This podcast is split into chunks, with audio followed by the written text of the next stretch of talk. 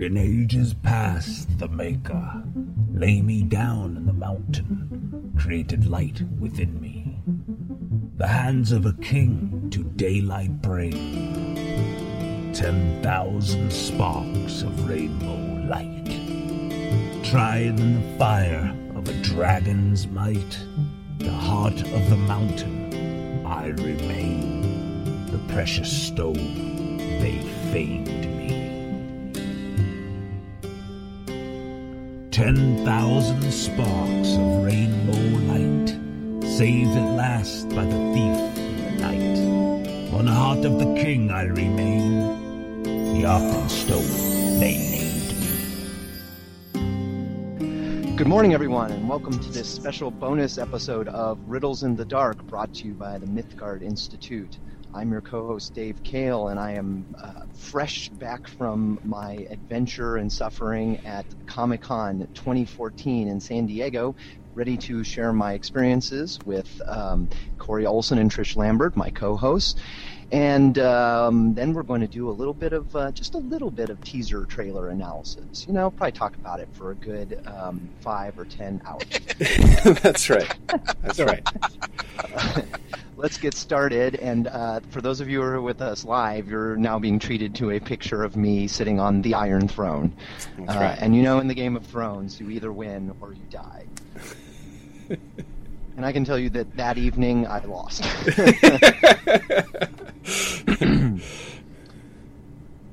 What T-shirt are you wearing? Is that a Game of Thrones T-shirt? no, it's a Microsoft Research T-shirt. Oh, I decided the the way to set myself apart from the nerds and geeks and the Hollywood people was to uh, was to go the other direction. So. ah, Um, okay. This one, just to give you just to give you the context, this one's from I, I had the good fortune of being able to go to uh, go to a Hollywood party um, um, after you know after uh, the convention on Saturday Saturday night, um, and it was a lot of fun. Saw a couple of famous people, but like I basically just collapsed. Uh, apparently, according to my friend, I fell asleep at the party. because I had I got no sleep the night before, didn't eat anything, then had had a couple glasses of scotch at the party, and then just pff, passed out apparently. so. Uh, so I didn't get to enjoy very. mu- I don't get to enjoy the party very much. That was that describes a lot of really uh, apart from apart from my minor success in managing to get into Hall H. The rest of the weekend, the rest of the convention completely defeated me. Um, it sounds like our special guest uh, who's on with us uh, was much better prepared and much more successful than I was. That's right. That's right. We are joined this morning by longtime listener and faithful Riddles in the Dark attender Kim Weremeister, who was also at Comic Con. Uh, and it sounds like stayed awake longer than Dave. In fact, she's now been awake for like, what was it, 33 solid hours? And she's just returned home uh, from Comic Con, but we caught her before she fell asleep. That's right. So, when did you guys get in line for Hall H, and how long did you have to wait? So I got in line at 12:30 and what I did not understand was the super secret line at that time.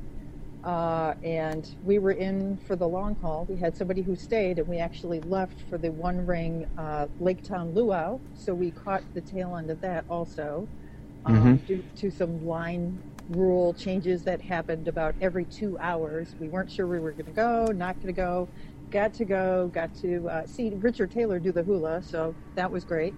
And um, just have a lot of fun with a bunch of the Weta guys and hang out, have a good drink because we needed it after being in line for a long time, and then back to the line and had just managed to get really great seats at Hall H. Yeah, sounds like it. So you got in line at 12:30 on Friday. Yes. This is 12:30 in the afternoon, so 12 th- j- just after noon. yes, Yeah. so we were in line a total of 22 hours. Oh my goodness. So so you um so you were in the line the line on the sidewalk in front of the Hilton. yes. So you must have been like you must have been like 50. Like We were, we counted about 60. We were about Okay, 60 yeah. in line. That was before about 20 people jumped the line in front of us, but, you know. Oh yeah. Well, um, uh, th- so when I, I got my I walked by you apparently multiple times um, throughout the day. I walked by. I checked out the line at about 2 p.m. and counted it, and there were about 200 people in it. And I thought, okay, I, I can come back at dinner time. It's fine.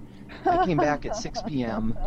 and the line had already extended past, you know, it wrapped around that, that little infield where they had the Godzilla statue, um, Right. went along the, went in front of the Hilton, went down the water, and uh, I went and, and I was like, oh crap! And I like sprinted to the end of the line, got in the got in line next to this, uh, past some yachts, um, in, uh, next to a parking lot next to Joe's Crab Shack, and then uh, the guy and I, the guy in line behind and I. Um, went and ca- actually counted the line in front of us, and it was 1,400. I, I believe it. In fact, the Oh my Holy God. line was the longest it had ever been in history. It was over 9,000 people at the end. Now, Yeah. mind you, only 6,500 can get in. Mm-hmm. Wow. 2,500 very hopeful people standing. Wow. So the line goes ever on, right? Yes, yeah, my down from the corner of the sidewalk where it began. For beginning. Yeah. I Um, learned the hard way last year. It got cut off six people behind me. I Oh. literally was number 6,444 getting in last year. Whoa. So, Corey, if you go in the Dropbox, pull up, um, go into the uh, Hall H line folder, and pull up, um, just pull up Friday afternoon. That'll show you the line at when, uh, the stat, state of the line when I got in it. This one? Uh, the folder is Hall H line, and then just the first one. Yeah. Uh, the one That's at the the first top. one. Yep. So there's there's the you can see the yachts along the way. By the way, the we we we spent a certain a, a fair um, fair amount of time being resentful of the people having parties on the yachts, uh, especially especially at about midnight when people decide to start going to sleep, and the people on the yacht decided to start having a dance party with a thumping bass. right. I used to Um, live in that marina, but unfortunately at that time Comic Con took place in a small venue in La Jolla, so I never got a chance to take advantage of it being in the convention center. Dang. So, Kim, did you know the people who were in line in front of you, uh, the very front, were in line since Thursday afternoon? I did. That- It was yeah. the super, super secret line. Yes. So They were hiding on the other side of the marina, and then they moved to uh, they moved out of the marina in front of the bayfront at about eleven o'clock, and made them their presence there, known at about. And it turned out there were three secret lines. Nobody knew the other people were starting lines. They just happened Well- to be the first ones to move into the bayfront, and so they got to claim official Yeah. Line. Yeah. Um, uh, Comic Con rules technically forbid Comic Con from starting a line while sessions are, are, are ongoing. So theoretically, the line's not allowed. The line for Saturday should not start until Friday night when, when the thing's done. But there were so many people milling around that Mhm. Comic Con just gave up and was like, all right, fine, we'll let you form a line. So, Yeah, in fact, security came to me because I was supposed I didn't even know I was in the area where people were milling around. I was just Yeah. stopping to rest and get a drink, and security approached me and asked me if I was there for Hall H, and I, of course, said, "Well, of course I am." good job. and she said, very quietly, because apparently the internet and Twitter don't exist, very quietly, I'll take you to the back of the line. And she actually escorted me to the end of the secret Hall H line. Well So- done. I Nice. was then texting my friend frantically, grab the bedding, grab everything, we're. Yeah. Yep. So, so th- Um, this picture here, Dave, is what like dawn breaking over the Hall H line. Yes. Yeah. Yes, this is where the security started. Security people started walking up and down the line saying, "Wake up! Wake up! We're to move you soon." Um, and you can see so on the right hand side, there's this little in, infield um, area where they had a bunch of things set up. Um, the line, that line is in front of me. Uh, it wraps. a- It goes. It goes down the side, and then right now, right in front of that building, you can see um, uh, there's a building right there, a bathroom. It wraps around the infield there, and then goes up the other side, and sort of ends on a ends on a corner right next to an intersection. and then um, uh, it continues along the right hand side. It continues sort of out of the right hand side of the photo, way up to the Hilton that's right there, and then around, and then comes back down along the left hand side, which is where I was, and then just basically goes on forever in that distance, about two and a half miles. yeah. Wow. Um, you know, and and to me, the thing that was really, really kind of surprising, I kind of expected there to be some mania over it because, you know, people like me and Kim who are huge Tolkien fans and thinking like, well, this is the last time ever, you know, this is our chance, you got to do it. But actually, I really think that the, the majority of these people uh, were there for the entire panel and specifically for Marvel. Most of these people went in and then just stayed the entire day in Hall H. Um, Agreed. which is shocking because that means this is going to happen next year and the year after and the year after until people get sick of Marvel. Right. Well, Star Wars is going to be the big, Oh, the one that's going to blow the roof off the place. That's Yeah. going to be the big one. Yep, yep. Well, um, so uh, the the I assume you must have gotten a, uh, an A wristband, right, Kim? I am still wearing it. nice, nice. So, what they decided to do this year to try and limit last minute cutting was um, uh, to hand out wristbands at around midnight. You can see mine there. Uh, and so, uh, and they, they kind of used. We sort of knew roughly when they would do it, but they didn't announce. They didn't. They didn't, you know, officially announce a time ahead of time, so that people couldn't, ga- you know, game the system or at least try not to. Although people did. As soon as we heard, people started tweeting from the front of the line. Oh, they're handing out wristbands. As soon as they did that, people started frantically calling their friends. You better get over here, because the idea was the wristband did not absolve you of the your of the need to wait in line all night, but it guaranteed if you got the wristband, you would get in, and a person with a wristband who happened to be in line in front of you would not get in. So if people invited their you know 30 of their friends into line at at uh, 8 a.m. to join them, they didn't have wristbands, they wouldn't get in. Um, so so the wristband it kind of had dual effects. People on the whole, I think people seemed to hate it it guaranteed it, it guaranteed everyone would have to spend the night because people got people got kind of you know they the rumor was they would hand them out around midnight so people assumed well we're spending the night and they lined up early the but what it did do though is it ensured that if you got the wristband you knew you were getting in and it was worth your time to spend the night Right. as opposed to spending spending the night in line all night and then finding out the next morning, oh, I didn't get in, no. So, um, and it also minimized like the only way your friends now your friends if they if they there were people who had friends who showed up around midnight, got their wristband, left, went home, slept, came back at 8 a.m., got in line. But that actually didn't happen very much. I think the majority of people were there for most of the night, even if they like. There were a couple people in line right next to me who lived around the corner, who went back to their apartments, took a shower. Yeah, I'm I'm fine with that. There was there was there was a there was a lot of line cutting between 6 p.m. and midnight, but once the wristbands um, were handed out, the line cutting was over. So Well, the rules changed as the night went, as the day went on. So when we got in line, yes, they were sticking with the rules as they were written. That one person can stay, and Yeah. um, as long as one representative of your party stays in line, other people can leave. At Yeah. around Yeah. three o'clock, they changed that, and they said no one can leave the line at, except to use the restroom for any reason. Uh, so, in fact, we Yep. had the Lake Town Luau tickets, and we thought, okay, we're just going to have to miss the party because we are in for the Hobbit panel. That's what we're here for. We we traveled from Michigan, and that is why we're here. So we, Yep. you know, we're in it. And then what happened was a second line formed based on the rules online that said, look, you know, you're not supposed to line up until the the programming for the previous day is finished. So we are the ones who are correct. You need to disregard that line of 2,000 people back there. We are the correct line. So when that came about, security um, not wanting to deal with 2,000 unhappy people, then reverted to the original rules of one person can stay and others can leave, and they disbanded that second line. so that was what we were dealing with was what was going on. You know, it's new rules. You you always know something's going to be, you know, and they changed it every single day.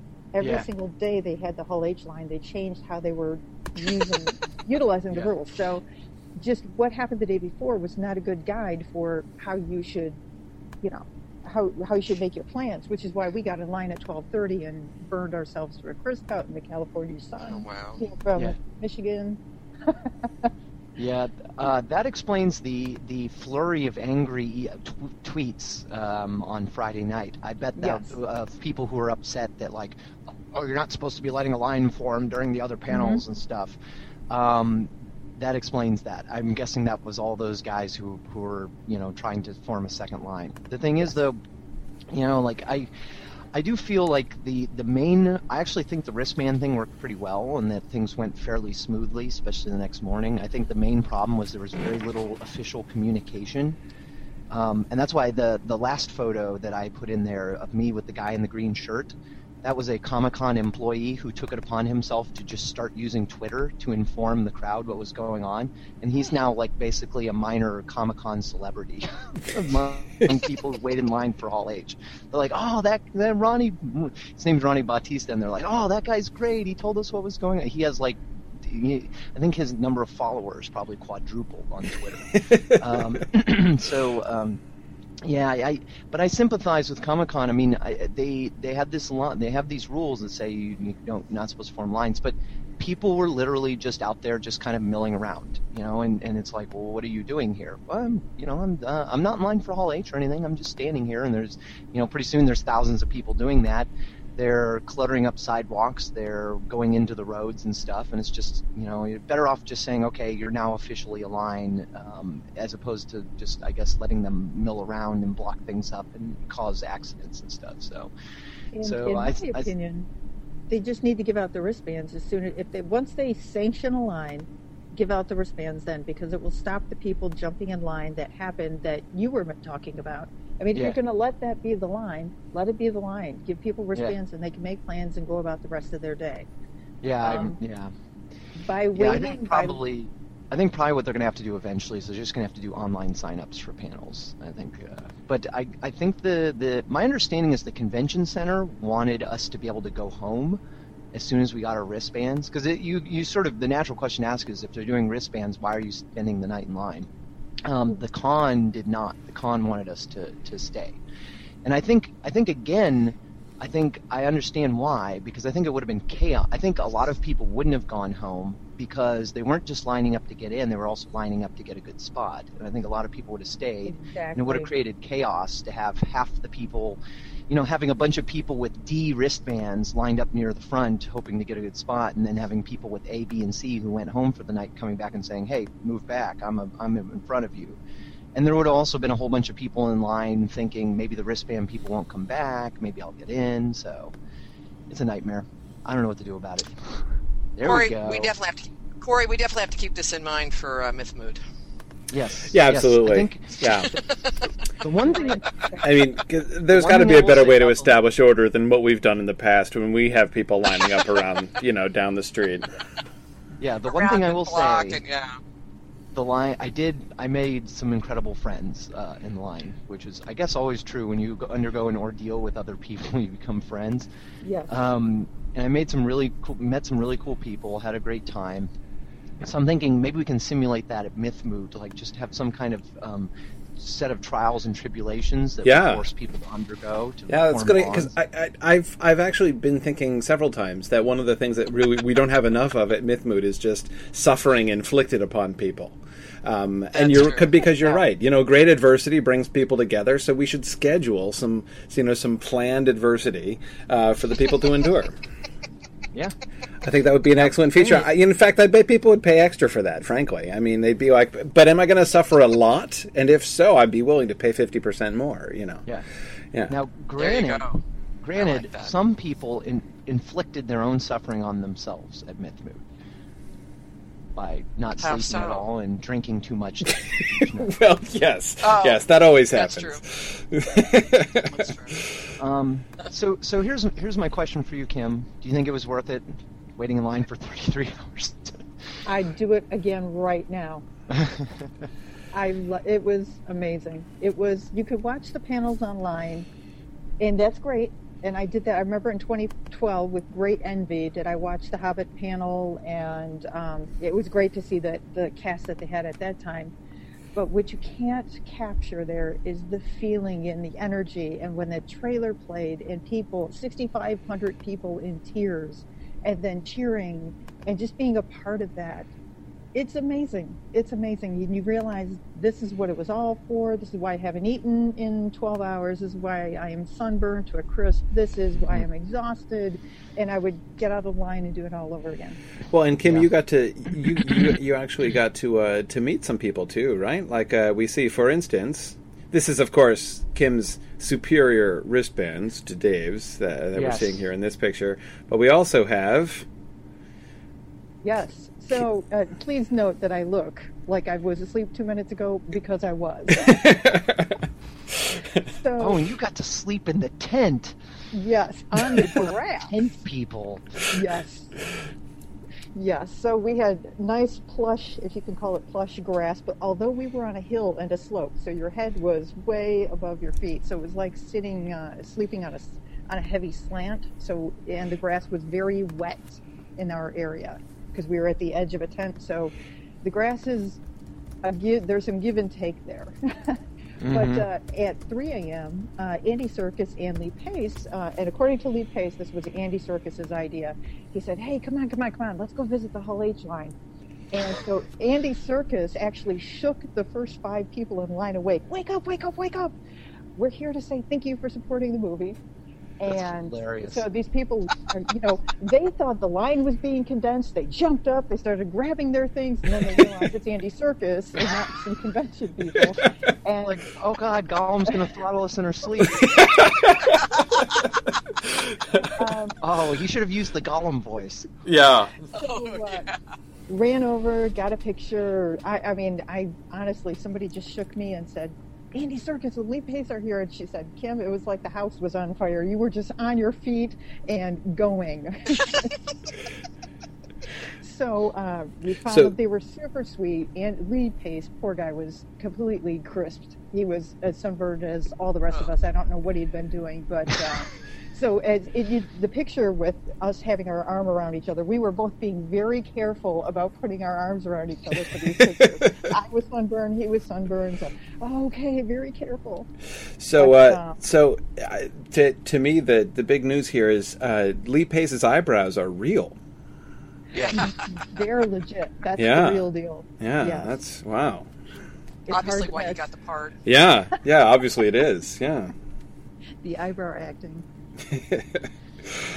Very cool. So he was very method with the eyebrows. yeah, yeah.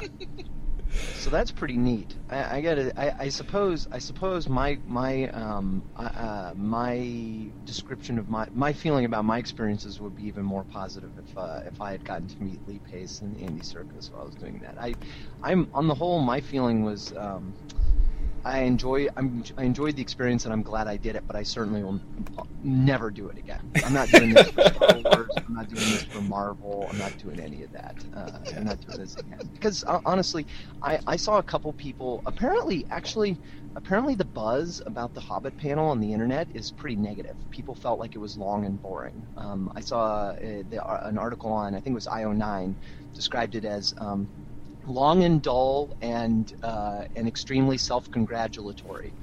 And and I actually I read that and I laughed and I was like that's actually that's true. It, it, that is a lot of the panel apart from the the blooper reel which was great, the montage of clips which was cool because it included some Desolation of Smaug um, uh, um, extended cut stuff and the teaser trailer which admittedly came out 2 days later so now I feel much less excited about having gotten seen it um, you know, and the emotional experience was great, but the panel itself was it was boring. It was really pretty boring. They really didn't give us much anything. I mean, it was cool to see the actors. It was fun, especially to see like Cate Blanchett and stuff. But I mean, they really just sat and kind of joked with each other and kind of talked about, you know, patted themselves on the back for for what they've done. And uh, and Stephen Colbert, you sort of were hoping that he had some kind of Stephen Colbertish moments where he uh, recited part of the Tom Bombadil poem from memory and kind of ribbed Philippa about kicking her butt on trivia and stuff like that. But But on the whole, like I wasn't that ex- I was kind of disappointed with the questions he asked, and then the crowd questions are always terrible. They're it's just every one of these panels, the crowd questions are terrible. So, on the whole, I kind of you know like I felt like the panel like it was satisfying emotionally to be there for the last one, but really. Yeah, like I'm, I've my rule for myself now is no more Hall H panels. It's not worth the effort. It's, uh, it's you know there were so many other things going on at Comic Con that I missed because I was spending my time worrying about this. That I, I'd ra- I'd like to go back to Comic Con next year, not do Hall H, and be able to enjoy some of the other stuff. I, I will say that I I did uh, Hall H last year, and uh, this is the day that I the time that I was cut off. And it was a lot less stressful when there was not a panel in there that I felt like do or die about. I, I was just Yeah. going for the experience. So this was this is my line buddy and fellow Tolkien fan there, uh, Dawn, and uh, so my line camping buddies. This is our victory.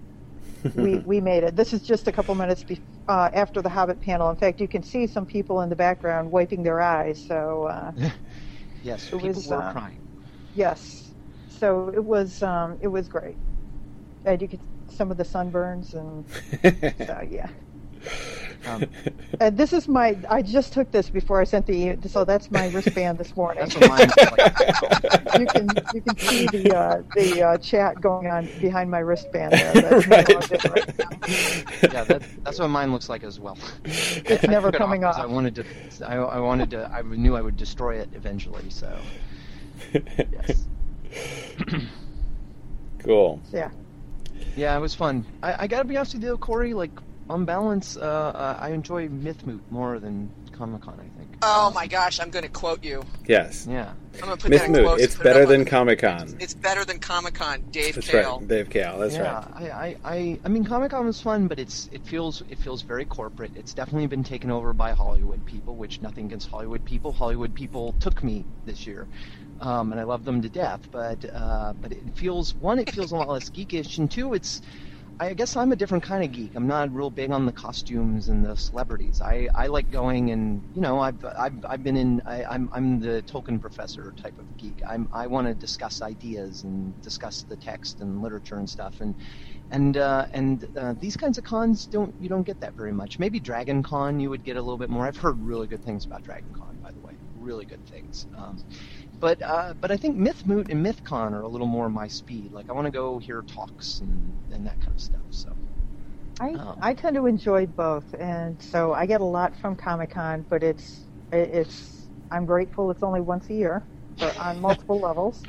Yeah. And uh, I think every year you go, you learn a little bit more, you become wiser, and you become a little more relaxed about okay, I didn't make this. You just have to prioritize and and let it go. Um, this one Yeah. was tough for me though because I couldn't. I just desperately wanted to be in the Hobbit panel, Yeah. and all the stress around Hall H and the rule changes and uh, that made it just extremely tense.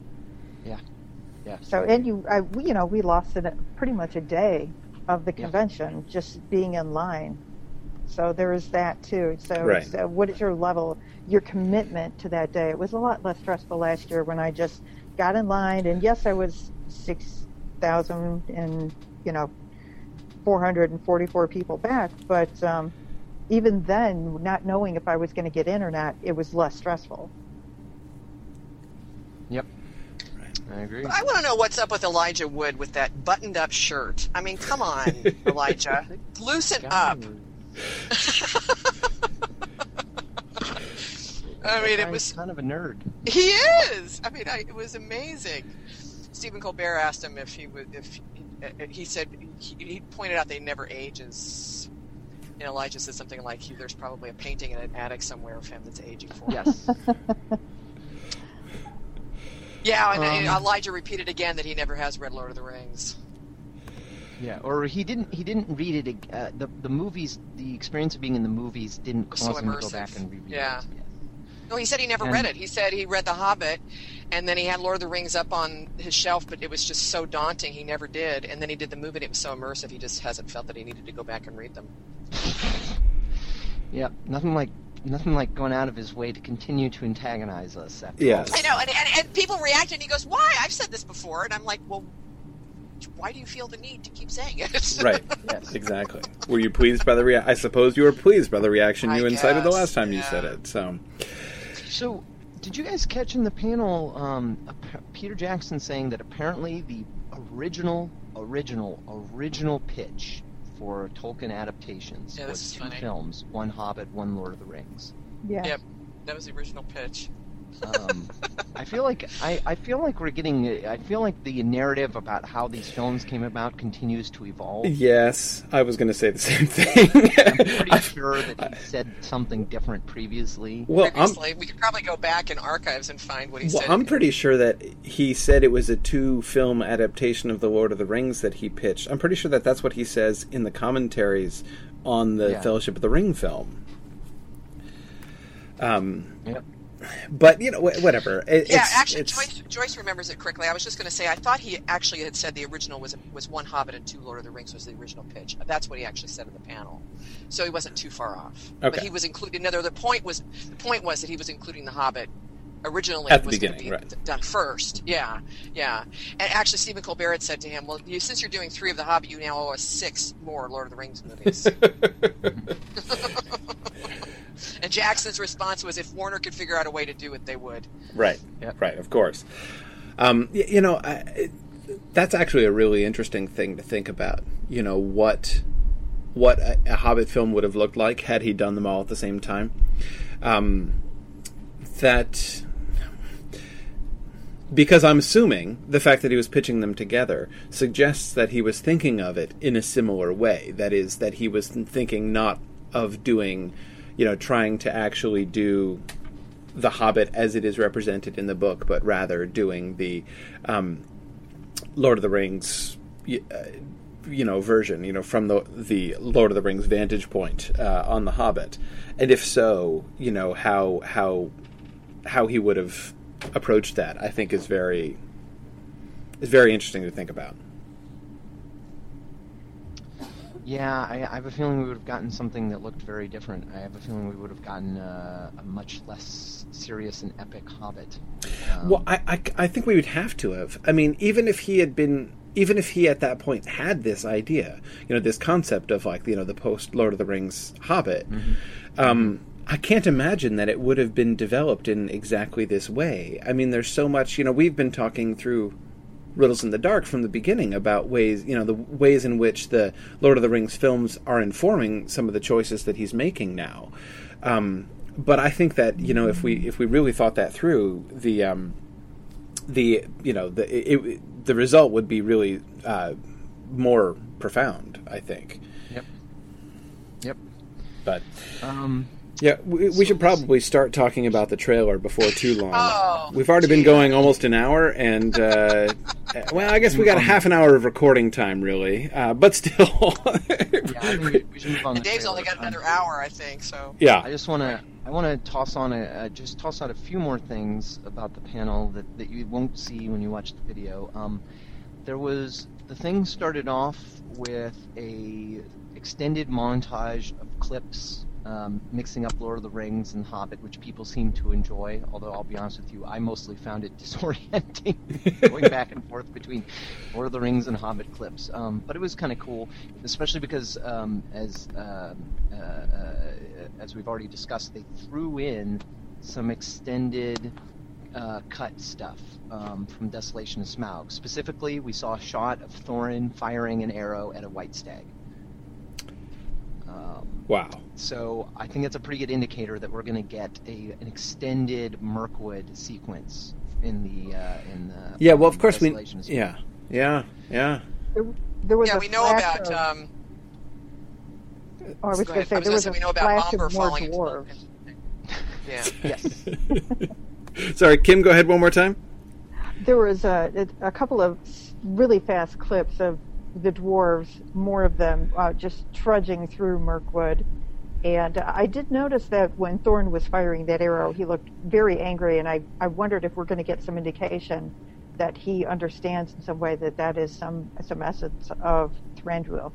Yeah, Mhm. yeah.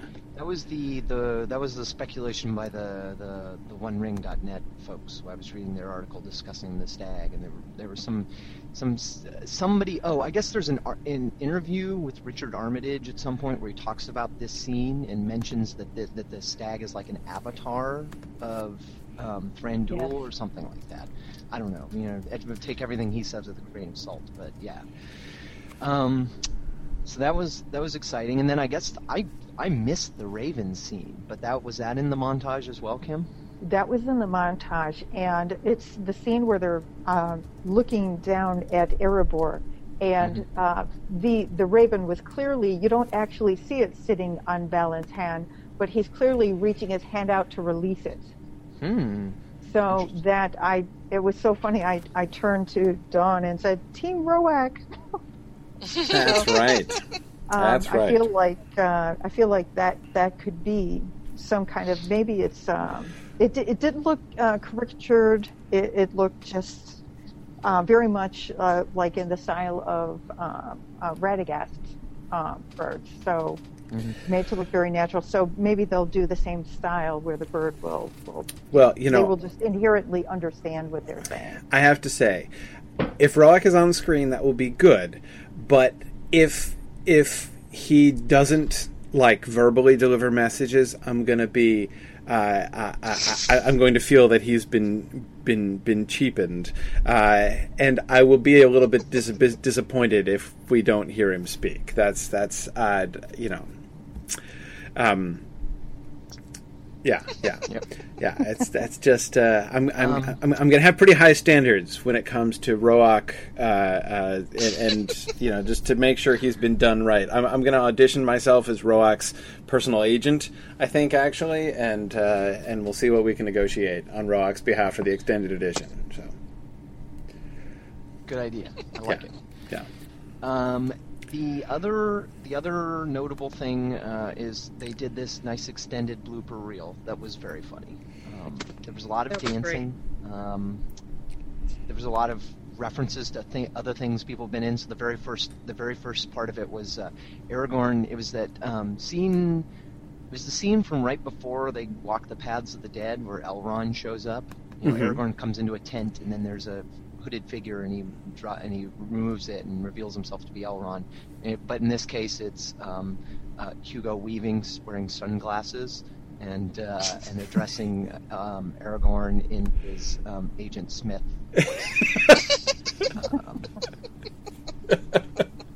a lot of stuff like that. There was a there was a really good one where um, the Black Riders, two Black Riders, are trying to swing up onto their horses in order to take off after Frodo, and the one guy can't get on his horse. And the horse is just going around in a circle, and he's trying to swing himself up. yeah, you know, and yeah, I, that kind of thing would be like at least three times as funny to watch a ring wraith do it. You know, as it would be anybody yeah. else. Yeah, yeah. It was great. Yep. I remember the There's all the keys that wouldn't turn. The the key uh, Yes. the key to Erebor, where Richard Armitage is trying very hard to stay in character and and force this key to turn, and it won't turn. Uh, and all the tries that Martin Yes. Freeman had at the uh, Elven jail trying to turn that key, there was clip after clip after clip of the key just failing, and uh, everybody just it gets progressively hilarious. Yep. I hope he. Re- I hope he releases There's that at some point. I had seen a couple I of do too. bloopers in I really there, do. but I, I had not seen most of them. I think they said most of them had not been released and seen before. Um, there was let's see, there was a there was a scene of um, there's a lot lot of scenes of Ian uh, McKellen screwing up his lines. Like one notable one was was uh, from from the first Hobbit film where he's saying like you know orcs, and then he goes and so far from Orkland. Um, Lots of Ian. there was also still. some really funny Christopher Lee stuff. There was uh, Christopher Lee uh, as Saruman in his tower with Gandalf, um, walking along, muttering, saying something about you know uh, having trouble getting up the goddamn steps. He's sorry he fell over. These clothes are a menace. Oh, I've seen that one. Yes, I've seen that one. He gets pretty upset. good one. Yes, yes. Gandalf Um, dancing in his undies. And then there was this. Yes, Ian McKellen dancing in his underwear. And then uh, there was a scene uh, following. There was a. They did the the Saruman um, falling off, um, falling off Isengard and onto the spike, and then the voiceover from Christopher Lee saying something about how he had a deja vu moment, where he remembered a similar experience, like you know, decades ago, where he was lying. His character was lying on the ground and he was dead, and he looked up and he saw Peter Cushing, and this time he looked up and he saw Peter Jackson. Yes. So that was fun. That was fun. That was. I think that blooper reel was my favorite part of the the um, Hobbit panel. So anyway, um, Kim, you got? Do you have any last things you'd like to share about your Comic Con experiences or Hall H uh, experiences? Uh, wow. Uh, I'm just getting coffee too. um, you know, I uh, I was kind of surprised there wasn't more of a Hobbit presence at the convention. Um, there were, I mean, the outside of Weta and the Yeah. uh, very difficult to get your hands on, and I never did get one. Um, the uh, Bard poster for Battle of Five Armies. Um, yeah, that that kind of surprised me, knowing that um, it was the last showing. But uh, Marvel just pretty much owned this convention. Mm. Um, Yep. Yeah, there always seems to be one fandom that rules them all, and it was definitely Marvel. And Game of Thrones was up there this time too. Um, yep, I agree. It, uh, but yeah, it was. Uh, we did so much. We we pretty much we hit Petco Park. We did everything. So um, it's kind of a whirlwind. I'm still wrapping my brain around it. But um, Yep. yeah, I would say Right. the, the the last thing I would want to share is um, the, really the most the, the, by far and away the winner of the Hall H panel on Saturday was Mad Max Fury Road. That looks freaking amazing. Just gonna come out and say it. And and also the interview with George Miller was by far the best um, panel discussion because they actually asked him substantive questions and he talked about his creative process and the, his world building and stuff, which was cool. But but man, they, they showed us the trailer, which are which is online now. But they showed us a whole bunch of extra footage, and it literally was just like the audience was stunned. It was unbelievable. I was totally there for The Hobbit, but I definitely came out thinking, "Wow, Mad Max looks really good." we had the same reaction. In fact, we kind of likened the Mad Max uh, trailer to any footage with the Shire, where you you just feel completely immersed in this culture. Yeah. And uh, and you you are in that environment as opposed to that environment coming at you, which is um, always the impression that I get when I watch you know Fellowship or, or Hobbit when when you're in the Shire. It's just so lush and, and you just want to be there. I don't know that you want to be on location with Mad Max, but you felt very in that environment. It was very immersive, and you were drawn in immediately. You definitely So, don't uh, want to be on location. yeah, yeah, exactly. Right, right. But yeah, we were very impressed. Yeah. All right, Cool. Let's, let's do the trailer. All right. Well, Kim, thanks for joining us. Thank you for your report, and uh, I'm uh, I'm glad you, you you know you had such a great time, and uh, I appreciate your sharing your experiences with us. All right. Um, thank you for inviting me, and I'm going to stick around and uh, listen to the trailer analysis. I've been dying for this, and um, so I'll, I'll stay awake as long as I can. Very good. Very good. All right. Thanks, All right. Kim. All right. Take care. Okay. Ready for the trailer? Let's do it. Doom, doom, doom, doom, doom, doom. Can you make it bigger? Any way to make it bigger? Oh, sorry. Oh yeah. Oh yeah. All right, so I'm going to play the uh, trailer through once, and then we will we'll talk our way through it. All right. Sounds good to me. Coolio.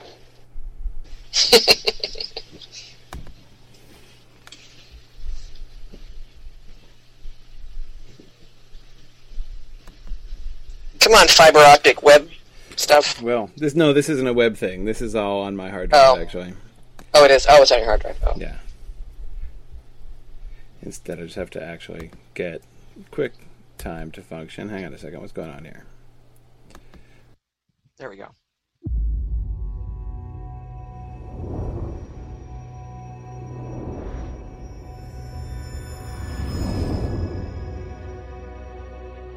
One day I'll remember. Remember everything that happened. The good, the bad. Those who survived, and those that did not. Home is behind, the world ahead. There are many paths to tread through shadow to the edge of night until the stars are all alight. Mist and shadow,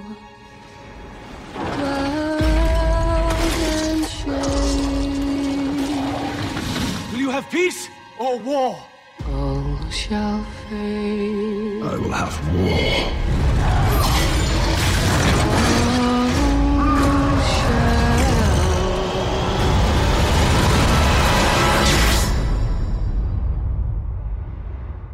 fade. Will you follow me? One last time.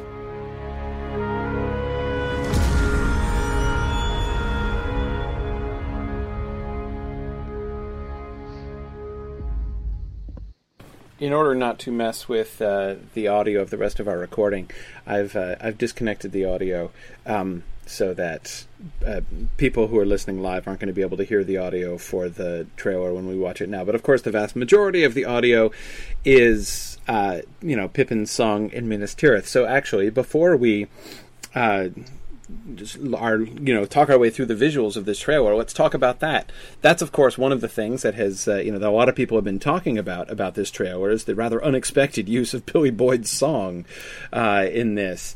What did you guys think of that? Well, my first reaction was I really I'm really happy for Billy Boyd. I hope he's getting residuals from this. yeah, I have to admit I was thinking that too. I um I- two things. First of all, we already know, like from the first movie, you know, Jackson used other music for the trailer because Shore's you know soundtrack wasn't done yet. So my first thought was this is one of those. Second thought being that this this movie this movie might be where this song originates, and we may actually end up hearing Bilbo sing it instead of Billy Boyd. Yeah, this is. Uh, uh, I was having a Twitter conversation about this last night. Uh, Dr. Bombay, one of my Twitter followers, was suggesting this that you know basically this could th- that we could get that kind of fiction that that song. You know, it made me think, of course, of the rhyme uh, or of the the line in the Lord of the Rings. Uh, you know, when uh, you know when they say to Frodo, you know, is that one of you know? He says, you know, is, is that. Uh, uh, uh, you know, is that some of old Bilbo's rhyming, or is it one of your imitations? Right, um, and, uh, and you know, so the idea that that that uh, Pippin at that moment is recycling something that he learned from Bilbo originally um, is is really an attractive idea. I mean, so I mean, I think that if they do that, they will get like major major brownie points for me. I have to say. Yeah, and and it would make such a subtle connection, you know, Yes. not a hit your not you hit you over the head connection between this and the Lord of the Rings. Yeah, yeah. Um, no, I think uh, I, I think it is. It's it's fascinating. I mean, the, the and, and and it and it does seem to fit really well. You know, so I mean, the idea. Um, I, I, yeah, I, I, just- I love it on many levels. You know, the the idea of sort of uh, pointing, even in this kind of. First of all, I love the fact that it would be pointing in this, pointing to this sort of multi generational Hobbit connection. Uh, you know, in the way in which Pippin and Merry were really, you know, sort of grew up in awe of Bilbo and kind of, you know, uh, you know, with, with you know, with Bilbo as sort of one of their heroes, which is clearly true in the books. Um, but the way, but I, I would be even more. Um, I would find it even more appealing the way in which the film people would have done that you know by retconning basically that like Right. the idea that they would that that they would retroactively transform an original song from the Lord of the Rings film uh, into uh, you know to, to to kind of give it in retrospect that kind of history, um, History. is very Tolkien like. Now, I did say in one of my conversations that um, Peter Jackson's going to have to resist the temptation of now going back and fiddling with Return of the King. That when Pippin is singing this song, you know, not putting in flashbacks to the Battle of Five Armies. right, right. In that right. movie. But no, I think I, I think that that's fine uh, because I mean I, I think that that that it works. You know, basically the idea Yeah. that this song is then transplanted. You know, it gives it gives a heritage, not just in the sense that he learned it from Bilbo, but the fact that this song was actually inspired by these other events which are parallel Right. to that. You know, even the way in which um, people you know, hearing people complain, for instance, as I've heard some people complain that like, oh, like, you know, in The Hobbit, Peter Jackson is just doing it's you know like Thorin is like Aragorn all over again. It's like basically the same story, and you know, just kind of rehashed in a different way. And, and it's like, no, no, it's not the same story, but uh, but yes, there are echoes of it, like that, you know, and that's one of the way in which Tolkien's stories, most of Tolkien's stories, work. You can see these patterns, you can see these echoes, you know, you can see these these sort of archetypes, uh, you know, functioning in this. You know, as I've argued before, it works. You know, many of Tolkien's stories work almost typologically in this way, and um, and so the idea that what is confronting Pippin there in Minas Tirith, you know, as he is watching the Dark Lord's armies in advance, and uh, you know, and and the, the the knights of Minas Tirith being sent out in this, you know, in this this this hopeless charge. and is sitting at the and is sitting at the knee of another mad ruler. Right, exactly. I mean, the You know? the way that that is the, the really subtle way in which that establishes connections between the you know what was happening in the Return of the King uh, and what happens here at the end of the Hobbit. I, I think it's it's just really really well done. Um, so um, so yeah, I, I just I I I'm hoping. Well, see, uh, though again, I was going to say I'm hoping that they do keep it for the film in some sense. You know that we are going to actually see this, and that it's not just uh, you know, Dave, as you were suggesting, a kind of stopgap until Howard Shore finishes up, uh, kind of thing. Um, but uh, but then again, I don't even uh, I don't even uh, necessarily need to go there. We still have the trailer, you know, and, and, and it's one of the things that I have loved doing in our trailer episodes. I really enjoy. I often have really enjoyed their trailers just as just as little works of art on their own. Yeah, you know, independent works of art. Yeah. yeah, and uh, I think that that's it's something that this franchise has done really well. is is generally uh, produce good trailers, and uh, and I think that I would say yeah, that motif is a the whole, trailer. Yeah, sorry, go ahead. Hollywood is Hollywood is better at making trailers than they are at films these days. I, I don't know about you guys, but the, the Guardians of the Galaxy trailers are just like, just man, they are amazing, and I'm pretty sure the movie is not going to be as good as the. I'm, I'm I'm hopeful the movie will be good, but it won't be nearly as good as the trailers. Yeah, yeah, yeah, um, yeah. No, I think that's it's it's it's true. I mean, you know, you, you see a lot of sort of trailer cliches, of course, and so sometimes I feel like trailers can be kind of hackneyed, but um, but but you're right. I mean, the number of times I've seen you know trailers and then seen a film afterwards and and did not you know did not think that the that the film lived up to the trailer but it's not even just in the sense that like oh like they put all of the good bits in the trailer and there was really nothing else in the film. Sometimes i felt like that too but but you're right dave. The sense and because the, that is to me the sort of the hidden art of the trailer right? Is that if you can mm-hmm. if you can convey a compelling story you know if you can really accomplish you know narrative work in a trailer and really get people interested in the story. Um, but often that story that's conveyed in the trailer is conveyed much more effectively than the story in the film. yep. Yeah. Um. So what else? Okay. Okay. Um, Should we have a should we have a disclaimer before going through the visuals that we keep in mind that Jackson does have a tendency to mislead with his trailers? oh well, yeah. Goodness this knows. just a Yeah. You know, just a blanket thing here, and and you know, so that making assumptions off of some of this stuff. Some of the stuff might not even show up in the movie. Oh yeah, fool me twice, shame on me. I mean, goodness gracious, last year's trailers were an education on that in that regard. Certainly, I mean. Uh, in fact, yeah, I mean, based on last year's trailers, I'm not even going to believe scenes that I see in four separate trailers because we had one of those deleted last year. right. So, um, right. and again, not not not even just deleted, but unmade. I mean, that's the th- that, that's the thing that that I find so amusing about that. And of course, I'm referring to the famous Azog jumping up on the parapet snippet that we got in every single Desolation of Smaug I mean, trailer. Even have Bolg superimposed over Azog. No, You know, the and instead we Well, got that even occurred at all. right. We got that scene with an empty space, you know, with like a red shirt CG orc jumping over the wall. Um, but of course, I recognized the shot. You know, I recognized the, the shot of the wall because I'd seen it with Azog in it so many times. Um, so that was really funny. So and, and and again, that's not just an instance of a scene from the trailer getting cut and probably not inserted again, and you know, just kind of ending up on the cutting room floor. Right? I mean, that was one that was just completely redone. I mean, it was uh, Well, that- and then of course there's the Thrain jumping down on Gandalf one, which you Exactly. see in every in, every year. Now, see that one I assume just was on the cutting room floor, and we'll get it in the extended true. edition.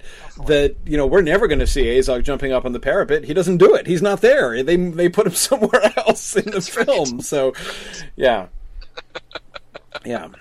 Um, And then we can always just use the four letters Bolg as That's far right. as you know the original poster slash toy that you now own. that's right. um, Absolutely. That has absolutely no you know no no resemblance to the Bolg we see now.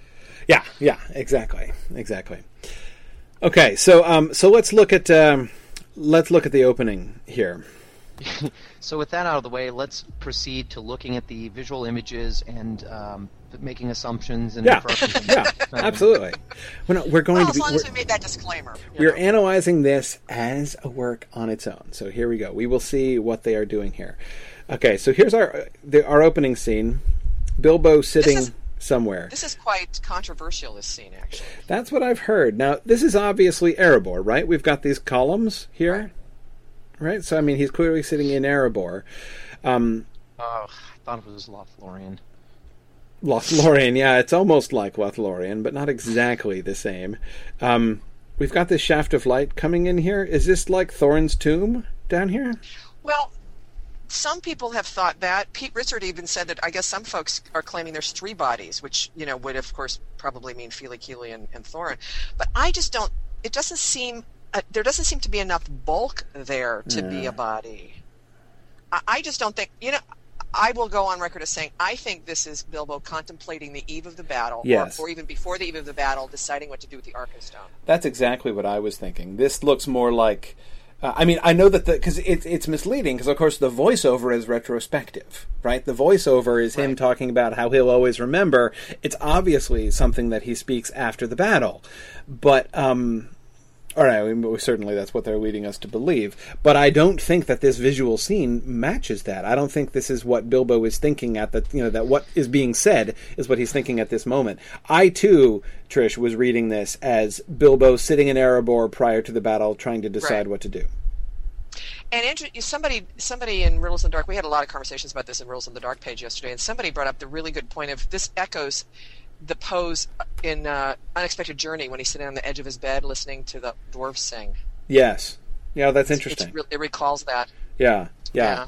And uh, uh, Andrew Higgins is right um, that uh, the shaft of light shining down does recall Balin's tomb in Moria, and so it's a very natural. I mean, that's what that's what led me to ask the question initially: Is this Thorin's tomb that we're seeing back there? Because that that that certainly does recall that.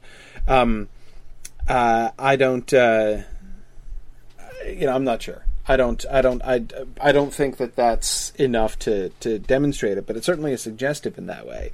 But I agree with you. This doesn't. At the end of the day, this thing doesn't look like a tomb. It looks like a table. Like, can't we see light underneath Yeah. it? Right. I mean, Yeah. sh- Yeah. surely they're not going to put uh, Thorin on a table, right? To yeah. I also, um, I, I, Bilbo doesn't look post battle to me. Right. He looks. Doesn't He, look he, I think he definitely looks pre-battle, Yeah. yeah. Um, nervous. He yeah, You he looks contemplative, not sorrowful. I, I and and I, I would go so far as to I would also advance the argument that even if there's still part of me that wonders if this is post Battle of Five Armies, but even if it is, I still don't think that thing in the back is a bunch of bodies. Mm-hmm. I'm pretty sure I'm pretty sure there'd be dwarf like I think it would just be much bigger and more obvious, and there would be dwarves standing around mourning. Yeah, yeah, um, and Also, I'm convinced that Fili's not going to die. Yeah, me too. Um, uh, by the way, uh, just to sort of clarify what's going on here, um, uh, to, to our to our listeners, I want to make it clear. At least this is my own point of view here. My goal in analyzing the trailer is not to try to guess what's happening in the film. My goal here is to discuss the images that we're actually seeing. Um, Yes. So I don't want. I, I not only do I not uh, desire any like insider information myself. I dislike insider information not only because it's sometimes misleading, but because it completely misses the point. My goal is not just like basically if I had, you know, Peter Jackson here telling me, "Well, oh, here's what this scene actually is." Um, I'd be a little bit interested in that, but I would I would I would still say, "Peter, could you ju- let us talk about it first and then and then, you know, we'll give you your say." Um, honestly i feel the same way like when people say, when people like want to talk about like oh well but the, like in a letter or in an interview the author said that this is what he was thinking about in this scene and my response is always well like that's nice. I'm i'm i'm interested a little bit. Not always often but i'm i'm i'm a little bit interested to hear like what the author was thinking of but that's not my point. My point is what did the author write, and uh, and and what does that show us? So so again, please don't misunderstand. The goal here is not just to be like to try to get at the uh, you know some kind of like preview of what's actually in the film. The primary goal is to look at what's here, and so so again, like whatever this actually turns out to be. Um, interests me less right now than what is this picture showing us you know what kind of conclusions can we draw from this what what what things can we see and what story does this trailer seem to be telling anyway just wanted to clarify okay um, these benches are kind of interesting too they look a little bit like like uh, like luggage stands from a hotel but uh, they don't look They do. terribly comfortable do they i mean No, not made for sitting. no, I don't think so. Yeah. Um. huh. Another thing, just for the record, um, the pattern in these trailers, uh, the the Peter Jackson trailers, is typically if you see a scene and you hear a voiceover, like I feel like ninety percent of the time that the voice you're the the line you're hearing is not from that scene. Right. Right. You, you can almost, almost, I would say, almost to the point that you can basically safely assume if we're hearing a post Battle of Five Armies line from Bilbo over this scene, then probably this visual is not from that. Right. Right. It, it it doesn't quite prove it, but it's strong evidence to the contrary. Yeah. Right. Yeah. Yeah. Um. Yeah, I agree. Uh, Ian thinks this looks like the most intimidating job interview waiting room in history. Um, yeah, yeah. Um, though you know, I like um, I like uh, Tracy Whalen's idea that you know he could be thinking about Smaug attacking Lake Town. You know that that kind of introspective look that he has of like his his posture would seem to, to to to match the sort of the spirit of the you know what have we done uh, line that he delivered at at the very end of the Desolation of Smaug. Um, and uh, but but I, I certainly you know he certainly looks sort of stunned here. Um, and uh, I think you know uh, Chuck Snow's asking what he's what is he looking at to the right there. I don't think anything. That's actually a good question. I, I had I had originally assumed that he was looking through an opening that that showed out of doors, but now I see over to the right. Actually, it looks like another chamber or something. Yeah, I think So, he's yeah, staring I at a you're right. He's wall. probably just yeah. yeah. he's just contemplates inner. He's looking inward. He's looking inwards, yeah. Which is which is what uh, why I find that connection, Trish, that that you guys were uh, pointing to that that connection between this moment and uh, you know the moment when he's listening to the dwarf song, um, you know, and sitting on, on the edge of his bed is is uh, is really. Um, I, I find that a really attractive. He's looking at the green screen. Well, that goes without saying. Yes. If you, Uh, want, if you want the literal answer to what is he looking at, the answer is nothing. The green screen, right? Of course, or a tennis ball or something like that. Or a tennis ball. Um, Yeah, yeah. Um, but no, I mean, I, I- I think that, that that that connection is interesting. So okay, so we fade to black here. We get him very briefly, right? And that's him actually f- completing the statement that he that they were doing as voiceover. Right. So this is him actually delivering the speech that. And who do you think he's speaking to? It looks like Thorin, doesn't it? I mean, the hair there. It's hard to say, I suppose. Yeah, all we get no. is it. Yeah. It's Shadow. hard to I'm- say.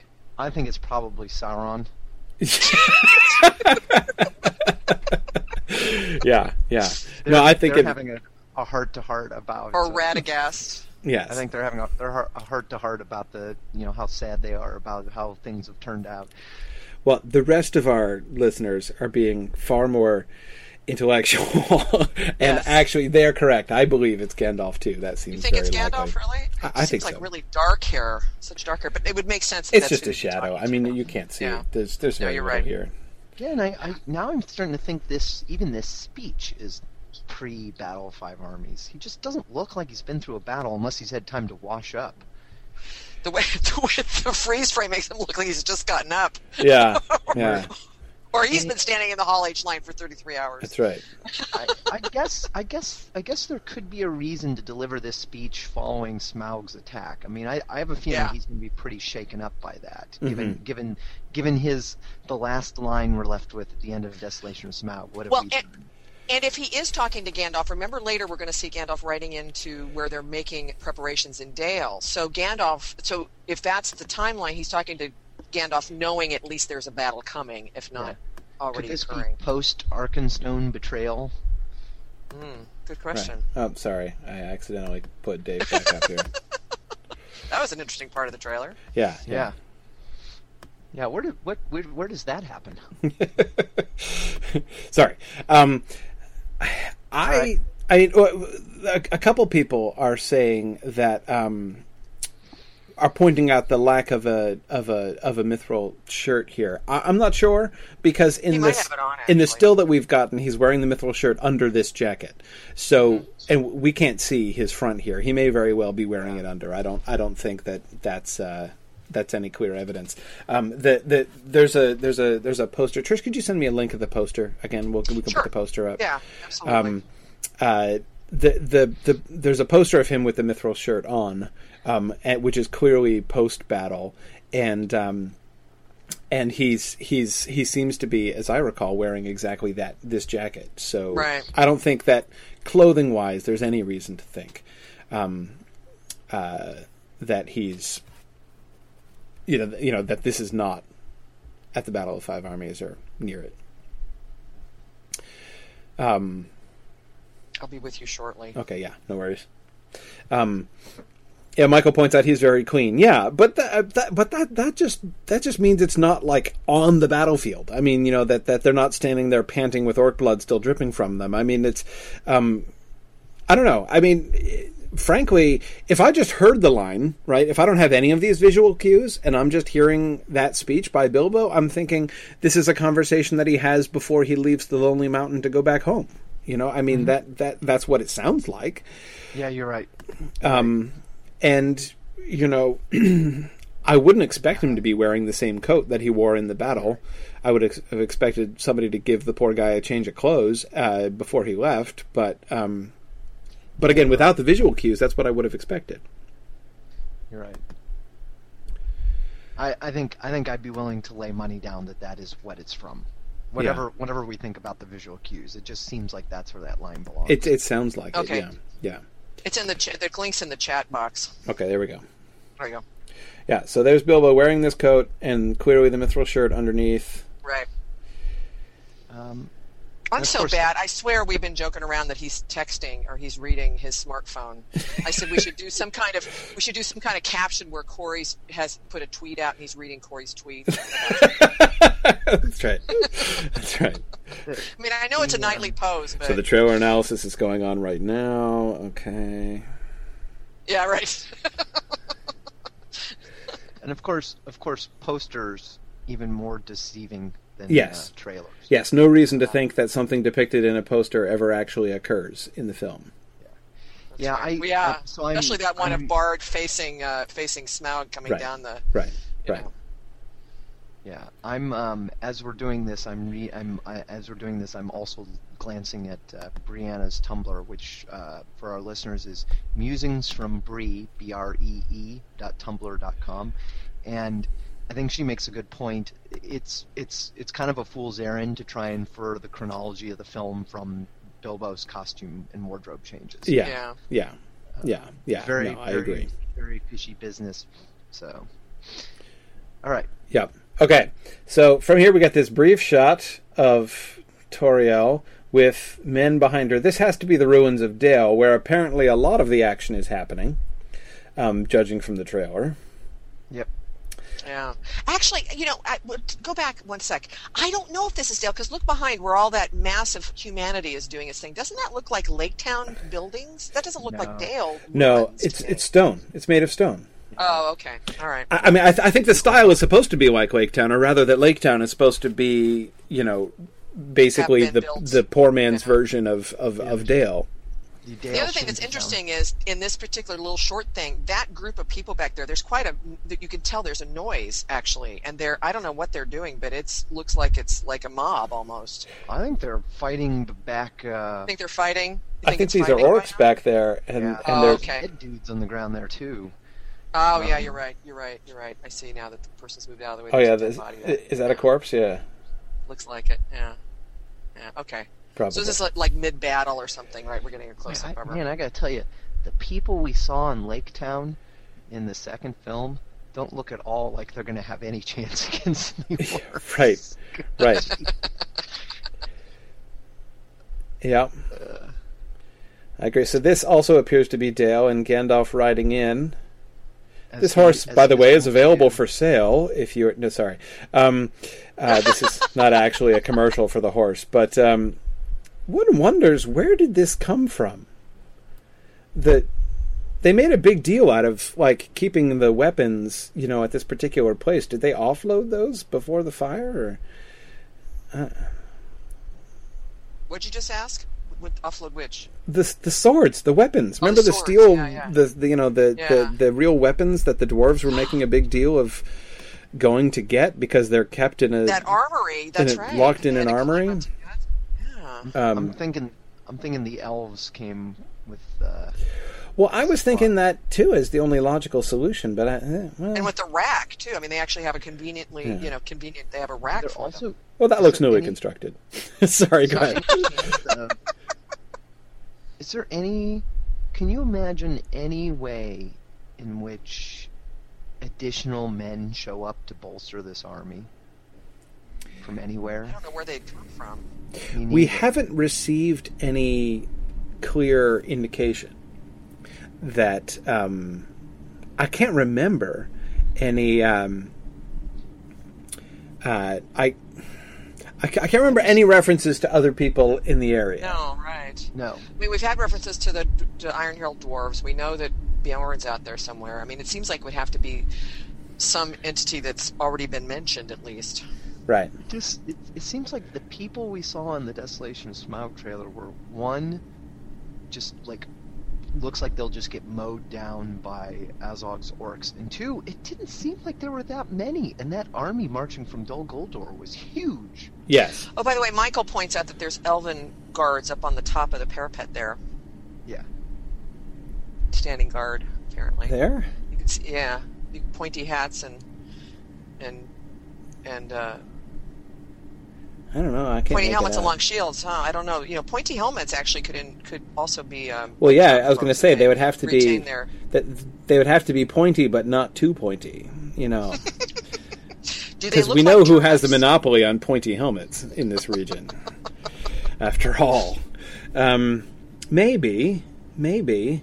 Um, I think it's interesting that we're getting this stuff happening in the. Um, uh, uh, that we're getting this stuff happening in Dale. That is, in, Right, I in- in the ruins of Dale. You know that there's not. I mean, that strikes me as a really interesting choice. You know, rather than having you know a camp of tents around the uh, the gate of the um, of the mountain, and maybe we will get that. Um, but of course, I mean, it makes sense, obviously, for them to use the ruins of Dale as a stronghold. Um, it's not that I find that illogical, but I do find it a fascinating kind of symbolic move, of course, because you remember in the book one of the one of the things that is such a big factor, certainly for Bilbo, in the converse, you know, in in Thorin's rejecting of Bard's, um, you know, claims, is that basically we, you know. The kingdom under the mountain was, you know, the mountain and their and their and their nearby neighbors there at Dale, you know, who were their friends and allies, and and and you know, when Bard comes and he is the the not only the dragon slayer but the heir of Girion, um, you know, one of the one, one of the major important things about that moment is Thorin saying, "Hi, yes, we have restored our kingdom. Ah, and I see that you too are ready to restore your kingdom, uh, our old friends and allies. Forget you. We're not helping you, and we're not even giving you your own stuff back. Ha ha. I mean, the, the obvious injustice of what Thorin does to Barther, which which Bilbo feels very strongly, the injustice of what. Um, of what Thorin does, um, that that that's a really big deal. So the the film, I, I what I'm seeing here anyway is sort of a more clear reminder of that. You know, this is this is Bard is returning to Dale here. You know, the the, right. the people of the lake are moving back into Dale, um, right. and you know, so the fact that the the the battle of three armies that may or may not break out, um, that in the book almost breaks out or begins to break out, is very clearly Dale, you know, Dale restored fighting against the mountain restored. Um, and and that this so, so, the fact that they're using Dale as their home base really seems to me to to, to really spotlight that um, really poignantly, at least potentially. You know, two things about this scene. Actually, Dime brings up a good point. She says all this preparation to take out thirteen dwarves. but the second is, is I'm wondering if this. Obviously, this is during the siege, right? You said like the Battle of Three Armies it may very well be that Gandalf and I, you know, I've had kind of a fixation on who's going to be the emissary telling them that the orcs are coming. This could be it. This could be Gandalf, you know, writing in right. to tell them that the orcs Gandalf rides in and says, "Yeah, hey, there's a there's a big old bunch of orcs coming." Yeah. Yeah. Um, yeah. Yeah.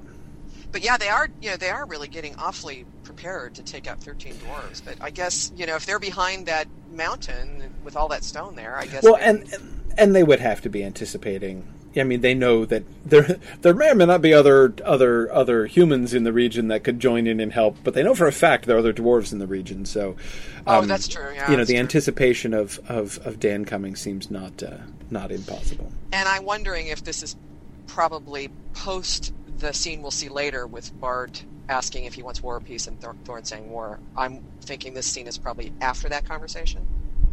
Um, we, yeah, maybe. Maybe. Hard yeah, to say. Hard to say, but yeah, maybe.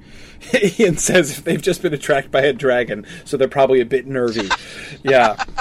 it's true. You know, that'll really that'll really kind of set anybody on their guard, really, I have to say. It's a little hard to relax after that. Um, yeah, yeah. Um, speaking of which, so we, we we cut directly from Gandalf arriving at the camp to whoosh, uh, and Smaug going through Lake Town.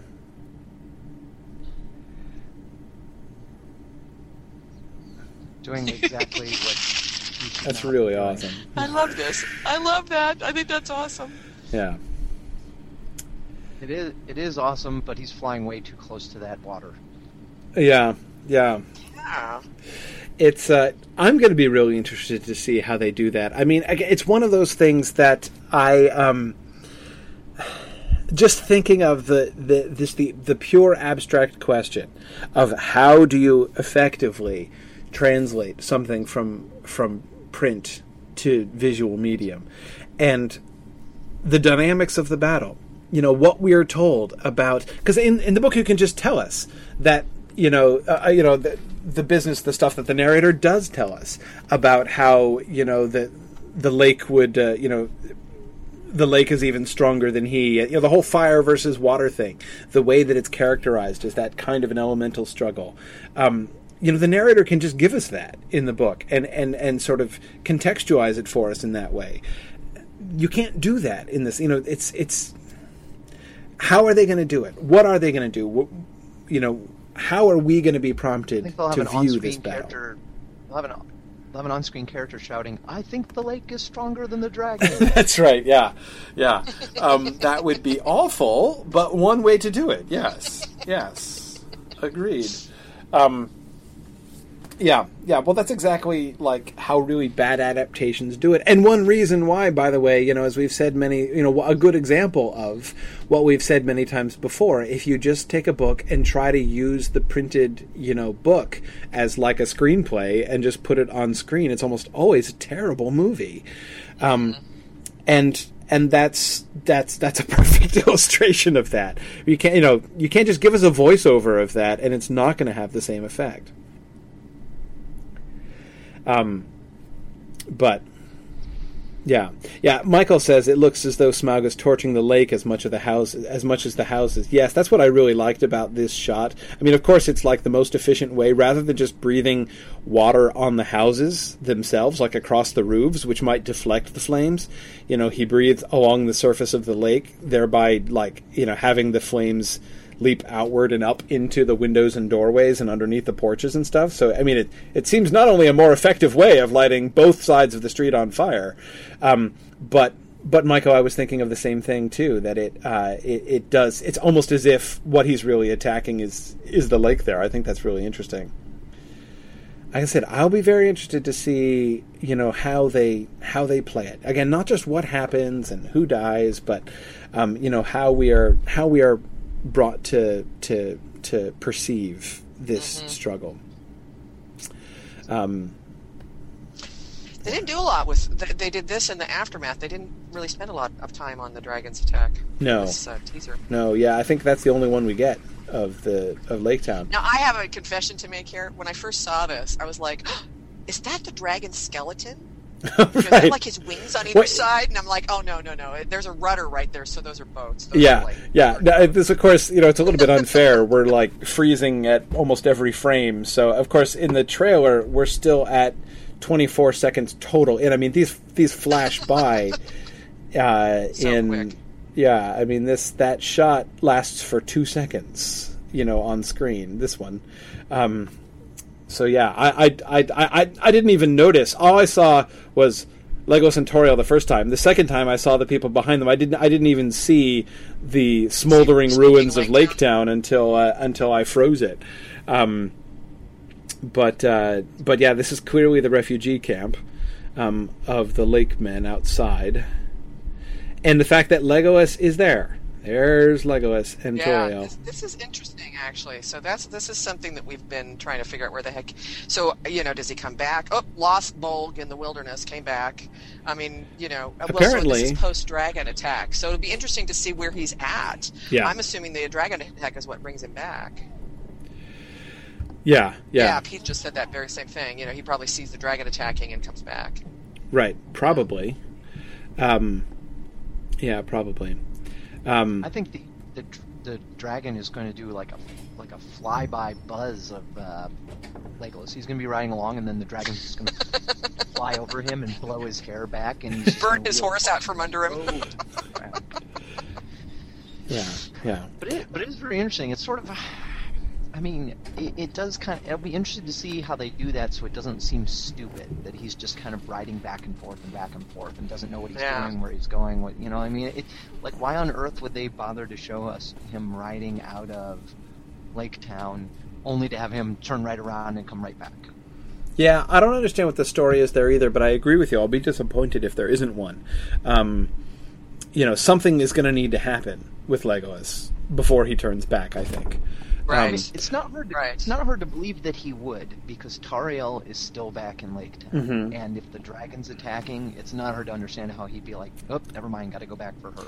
But the one idea I have they have don't there. do it lazily. Yeah, I mean the the one idea I that I have there is is, is not that something necessarily needs to happen, but that um, basically it could be presented as a as a, a, a, a crisis decision for him. You know, basically he, he he has to choose. On the one hand, there's this there's this orc leader galloping off, and he should find out what they're doing so that he can warn his father and whatnot. Um, but then at the same time, there's uh, evidence of a dragon attacking the town in which Tauriel is. Um, you know, so which what thing does he do? Um, you know, maybe there could be some kind of you know. It could be presented as some kind of uh, uh, uh, choice there, um, And DMAS, yes, uh, Legolas presumably does still have Orcrist at this point. So, By the way, I just want to point out that Legolas of the never never empty quiver has an empty quiver in this photo. So if he shows up with bow with with arrows again in his quiver after this scene, I'm be like, okay, what is the deal here? Is this they're not an like blending enchanted in with his hair here, are they? His arrows? I can't, well, maybe, maybe, maybe there are. Yeah, it's hard. It's so- it's so hard to tell. I'll have to look at the HD. Maybe he has blonde camouflage arrows. You know, that's that's And by the way, possibly. Tauriel is also holding a bow. yes, yes, it would seem to be. Okay, all right.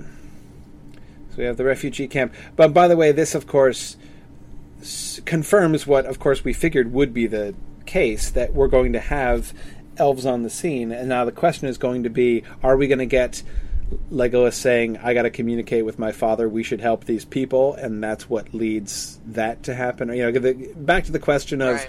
Do the elves end up actually coming to the relief of the of the Lake Men, and if so, under what circumstances? Also, This- one wonders where the four dwarves have gone to. You know, I mean, we know they're going to show up in Erebor, but Yeah, I, at this point in time, it's going to be interesting to see. I have a they are. theory. We'll get to them later. Oh, okay. Um, okay, so now we begin Pippin's song, and uh, we have who? I assume they're on their way to Dale. I was thinking this is the Lake Town people on their way to Dale Lake Town people Yeah, on their way to like- Dale. Looks like because they're moving. They're moving from Lake left to right on the screen. Yeah. And this, of course, is the same hilltop over which the dwarven refugees were going in the other direction at the beginning of the first film. Oh, that's right. That's right. right?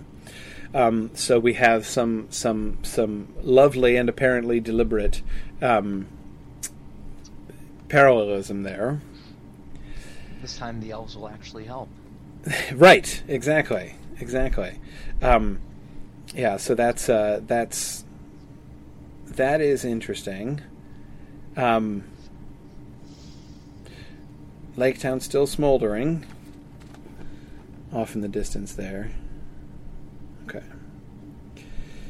All right, now This was this scene. I was like, why did we have this in the scene? I mean, Uh, in the trailer. excuse me. Was, count dwarves. oh, four dwarves, of course. This looks like. Oin. That looks you're like right, Fili. This looks like Kili. And I'm willing to believe Oin that's like he's Bofur. I don't see Bofur's hat. Unless that's front? Bofur. No, that's Bofur's hat right there. So this has to be And Oin's in the front. Oin's right? in the front. Yeah, with the whiter hair Kili and beard. Second. Okay. It's Kili okay, who's second? okay. Thank you. Thank you. This is why I have to have Corey explain these I'm things. thinking. because see, I say, yeah, I'm thinking this is the other four dwarves arriving at the mountain, right? arriving. Yeah. Yeah. Um, Yep. That's what I'm thinking. So then it's like, oh, Lake Town's in ruins. Dragon's Den. Let's get the heck out of here and get to Erebor. Yeah. and Kili was like, "Yeah, I heard this was a nice place. Let's fix it up." So this is All right, Dariel, I'm out of here. Yeah. I now I'm assuming that they're probably lifting this to to uh, use for defense, right? They're putting their battlements in place. well again knowing knowing the story from the book, it would certainly seem to suggest, uh, yeah, like the uh, fortification of the mountain, Right. That they're not going to be just doing in, you know interior decoration at this point. Like this really looked much better upright. Let's put it, you know. So I, I suspect. Uh, not as uh, Michael points out, Kili is wearing mail, but not the plate armor we see later. Um, uh, who's who's does anyone, who's this? Does anyone remember those uh, those little mittens there that uh, whoever's Dwalin, maybe? Is it Dwalin? Hard well, and that's. Bombur right there Right, carrying a big right. rock. Because it seemed like Dwalin had those kind of mittens. Yeah. I have a vague memory of seeing them tell, before, but I can't remember. Um, yeah, uh, Bofur has mittens. Dime and Michael uh, Cheskovsky are both saying uh, Ori. Um, Ah, Yeah, Michael Valenti says that uh, Dwalin has brass knuckles. So yeah, yeah, yeah, yeah. that's that's uh, yeah. Um, and and Gabrielle, you are right. We've got more dwarf statues now. I could I could I could excuse them for redecorating if this. I mean, obviously the visual significance of this in the trailer is the restoration of the dwarven king to his rightful place kind of thing that we're getting here right with like let us let us put upright the statue you know the great statue Mm-hmm. here again um, so we get here a kind of we seem to be being given a glimpse of you know sort of dwarven reconstruction. Though again, if this is in fact the uh, you know the the the part of their defense of Erebor, um, we have uh, um, you know the, the same kind of irony that we have in the book, right? With uh, you know the restoration of the kingdom, and yet not acting anything like you know the actual kingdom. Um, so yeah, that's uh, it would be interesting to uh, to to see that. So, um, let me see. Oh yes, I agree. Uh, Serena has sent me a link uh, to a picture of Ori, which does uh, those do look like Ori's gloves. So yeah, I think uh, this this this this one is is probably Ori. There's based also on the kind of a cowl neck there too that I think that Ori usually Yeah, wears. yeah, yeah. Cowl, the cowl neckline. Yeah. Okay. Then a very brief glimpse of Bard looking off into the sunlight. Now, again, notice the juxtaposition here, right?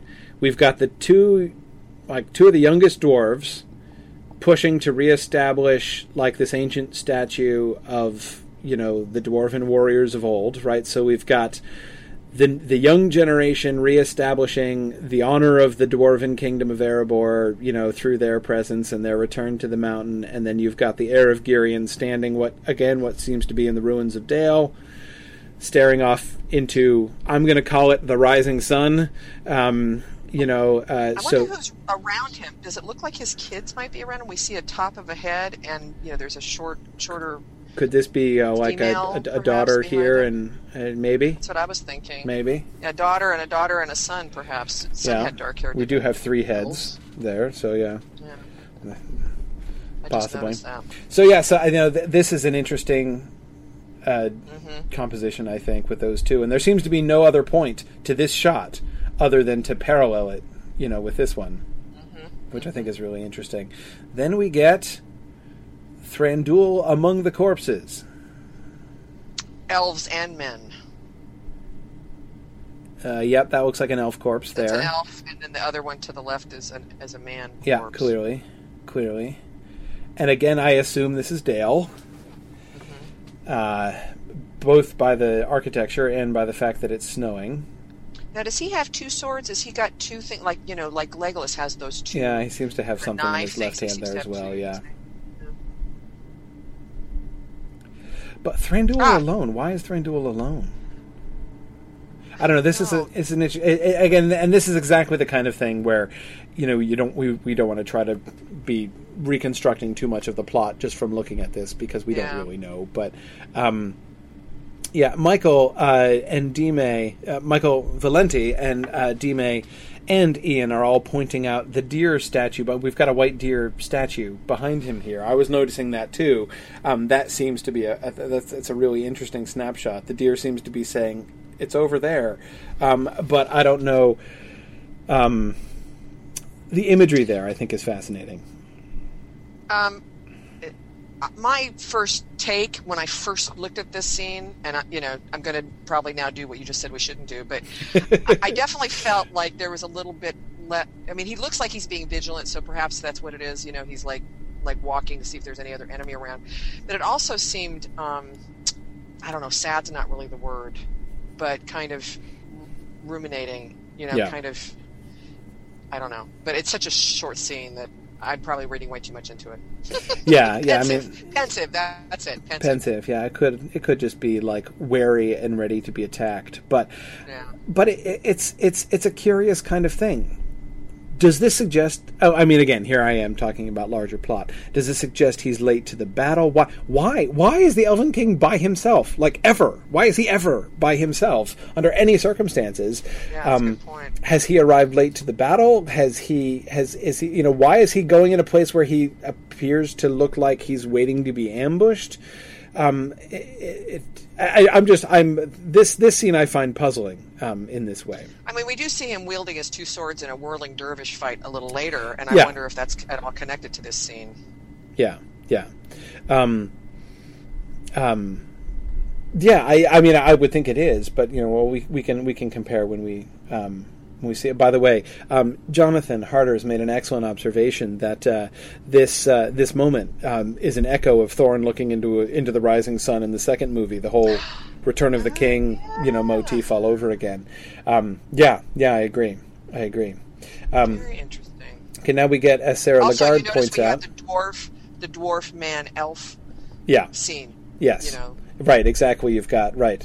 Um, you know, heir to kings, uh, king to be, king that is. Right. Um, Yeah, yeah, yeah. That is that is interesting. Now we get, as Sarah Lagarde points out, uh, an allusion to the Mirror of Galadriel scene. Uh, you know, the famous thing I thought. Cate Blanchett's feet shot uh, there. Could Um, be feet double. Could be feet double. Could be, could be a foot double, right? Yeah. How awesome would that be for your resume? I was Cate Blanchett's foot double in the Galadriel scene. Um, yeah. Um, we also, uh, as Serena Higgins points out, with what I infer to be relief, not a cat suit that Galadriel is wearing. So uh, that's uh, that's something.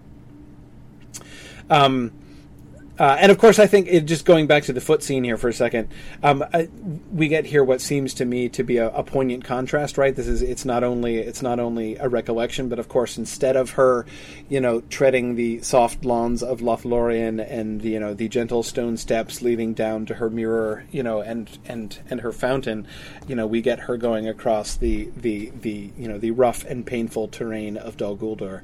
Um, There could be beer bottle glass there. You know, I mean, there Yeah. could be all kinds of stuff. You got to be careful. There, there, there should be like a "do not attempt," uh, uh, you know, warning That's for right. this. you know. Oh yeah, that's true. Now, this, of course, is a scene which has caused much controversy. Um, uh, Oh, I know. This is There's the- a lot of speculation about this scene. this is the only shot that we get of Galadriel, other than the previous foot shot, uh, and the you know, and and the only shot of Gandalf and Dol Guldur. In fact, this is like the only Dol Guldur shot we get in this trailer, Yeah. isn't it? Yep.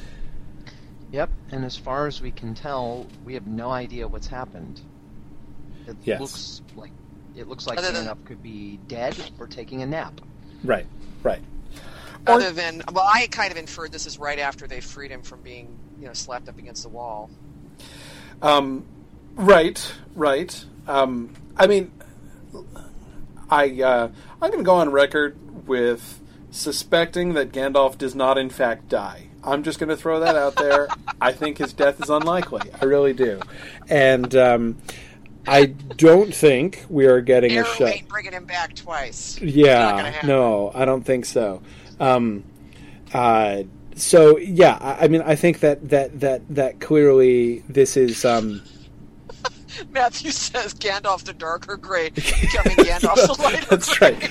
That's right. Yeah, you know, he's getting promoted in stages. You know, you can't just expect to flip right from from gray to white. You know, you gotta, you know, he's he's gonna be. He, that's why at the beginning of the film, uh, the, of the Fellowship of the Ring film, he's more Gandalf the off white rather than Gandalf the fully gray. Um, yeah, no, I mean, I think that this is clearly this is. uh, I mean, he seems to be you know in need of of healing. It's easy for me to imagine that he's you know beat up and battered, and he's restored by Galadriel to you know to to to, to health um, after this. You know, so so yes, yes, Pete. I think she's kissing it and making it better. That's precisely what I believe is going on there. Now we do know from the panel that Galadriel definitely gets her battle on at, at Guldur. I mean, apparently she brings it to Guldur, and they didn't really come out and say it. I don't think, but I definitely came away with the impression that she's kind of a main force in terms of quote unquote defeating Sauron. Yeah, yep, that certainly looks so. Uh, Michael's Valenti is suggesting that she's crying. Um, she certainly looks. Well, it's hard to say. We only get a little bit. Her feet hurt. Yeah, yeah. She's like, "Ow!" there was some broken glass back there. Um, yeah, no, I. It's hard to say. You know, I mean, from the one second in which she is clearly on the That's screen it, right? I, yeah. uh, it's a little hard to conclude that. I, Um, you know, uh, can I just say I don't understand the tr- the decision to portray her as kind of a barefoot, tree hugging, sort of hippie elf wandering around, like wearing like a nightgown or a dress to a battle, barefoot. She's she's Noldor.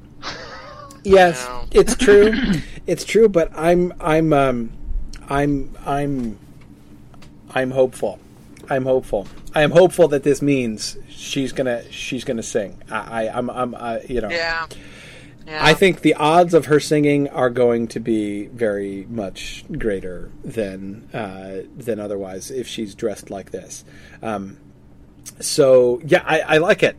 I like it. Serena says that you know the dress and the barefoot stuff shows her unearthly power. Unearthly is exactly what I was thinking of. She's one of the she's one of the only elves, certainly in Jackson's depiction, that has that kind of fairy quality.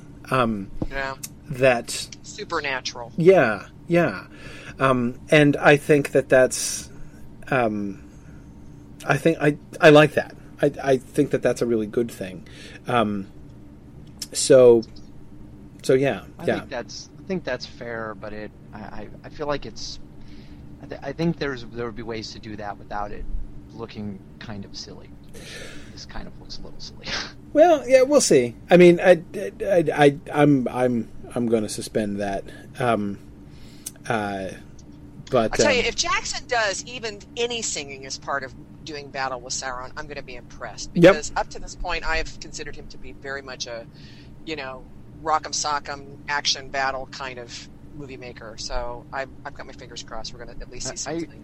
I agree with I agree with Michael Valenti. Um, uh, um, you know that that that they do they are sort of providing us with a contrast between the Mhm. different kinds of elves, and I guess we do have a lot of armored elves riding around, especially Elrond. I I just think personally I think probably Elrond should be the slightly more hippie guy, and I don't know. I, I guess I don't know. It's just that, and, and you know what this really what this really gets at, Corey, is is um, the sort of multiple versions of Galadriel. I guess Galadriel 1.0 from Lord of the Rings is kind of a ethereal, sort of mysterious, you know, like a tree being. It's the Silmarillion and later versions of her where she becomes the the you know kind of the more classic Noldor elf. Right, I just, right. I just, I just think back to when I think of her as Noldor. I think back to, I'm pretty sure there's multiple occasions in the Silmarillion where the Noldor make fun of the other elves for being sort of these wimpy tree elves, right? You're off running around through the woods barefoot. In the meantime, we're the ones riding around on horses with armor and swords defending you. Right, right, yeah. It's because of the so- the swords of the Noldor and whatever. But yeah, um, yeah, I, um, I think that, um, but see, to me, the reason that I like it is that it is to me the antidote um, to the complaint that many have voiced that you know Peter Jackson depicts elves as if as if they were just like mega ninja super warriors. Um, and that there's more to elves than that. Well, we he tries to show that. You know, I mean, I think that that I've always thought that was a little bit unfair. Um, yes, he depicts the elves as being you know su- superiorly powerful in battle and makes Legolas do some improbable things, but that's not all that elves. You know, that's not all that he does with elves. Um, he does tend to to kind of pigeonhole particular individuals, particular characters. Um, there's never much that's very ethereal about Legolas, for instance, but we do get, you know, he does tr- he does give some glimpses of things where we do get more of that, you know, that that that that fa- you know that fairy, you know, that F A E R I E element um, of Tolkien's elves. We do, you know, he Peter Jackson, I think, has at least attempted to capture that at several points in his films. Thinking of the Lord of the Rings film, certainly we got it in the in the you know the elven procession to the havens that that Frodo and Sam see. We see it in Rivendell in places. We see it certainly in Galadriel. Um, and you know, I just think that uh, you know he does kind of separate it because again, it's really challenging. If they look too ethereal and weird in like a normal battle line, it's going to just be really dumb looking. Um, so, like when they're in battle, they're like super warrior ninja, warrior ninjas, and and when and so Galadriel, she does it. Uh, um, she does it. she does it otherwise, and let's hope she sings instead of uh, um, instead of uh, wielding her sword. Not that I object. I mean, we've talked about this several Right. times before, and I would not object if if if Galadriel had shown up in armor with a sword. I, I would have they for exactly the reasons that you're saying. She's a Noldo, right? That's what they do. I would have been perfectly comfortable with that. Um, but but I but I will say I like it. I mean, I, I like the the you know the maintaining of the fairy element, and I'll like it even more if she actually just combats uh, Sauron in song. Cool. Yeah. Um, we still have people voting for the fact that she's grieving here, um, and that this is actually sort of a resuscitation of Gandalf. That he's at least mostly dead, if not actually dead.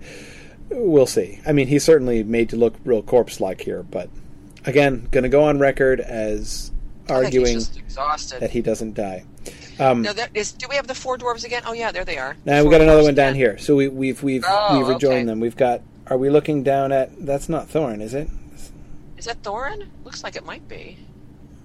It looks like a, looks like red hair. gold. I don't know. But yeah, we've got like a we've got like a peanut. We've got you know Statler and Waldorf and friends up here, uh, shouting down sarcastic commentary to Coming whoever. up on Thorin in his in his gold room. Right, right. But I mean, there is the Looking for the Arkenstone. Yeah, I he think they're says. spawning the Arkenstone. right, for him. exactly. So- Look to the so- left. No, no, no, no. Oh, that To the left. No, my left. Oh. Yes, exactly. Oh no, that was just a diamond. Sorry. Yeah, yeah, yeah. Um, yeah, if they are searching for the Arkenstone, then uh, we certainly then it certainly seems like well they might not have it, but we'll have to see. Again, it's hard to say where in the sequence this follows, um, and I'm interested in the juxtapositions here. So right, so we've got we've got the king sequence, right? Then we've got Galadriel rescuing Gandalf, and then back in the mountain, and then Thorin looking dodgy. Looking shifty. Yeah, yeah, very shifty. Um,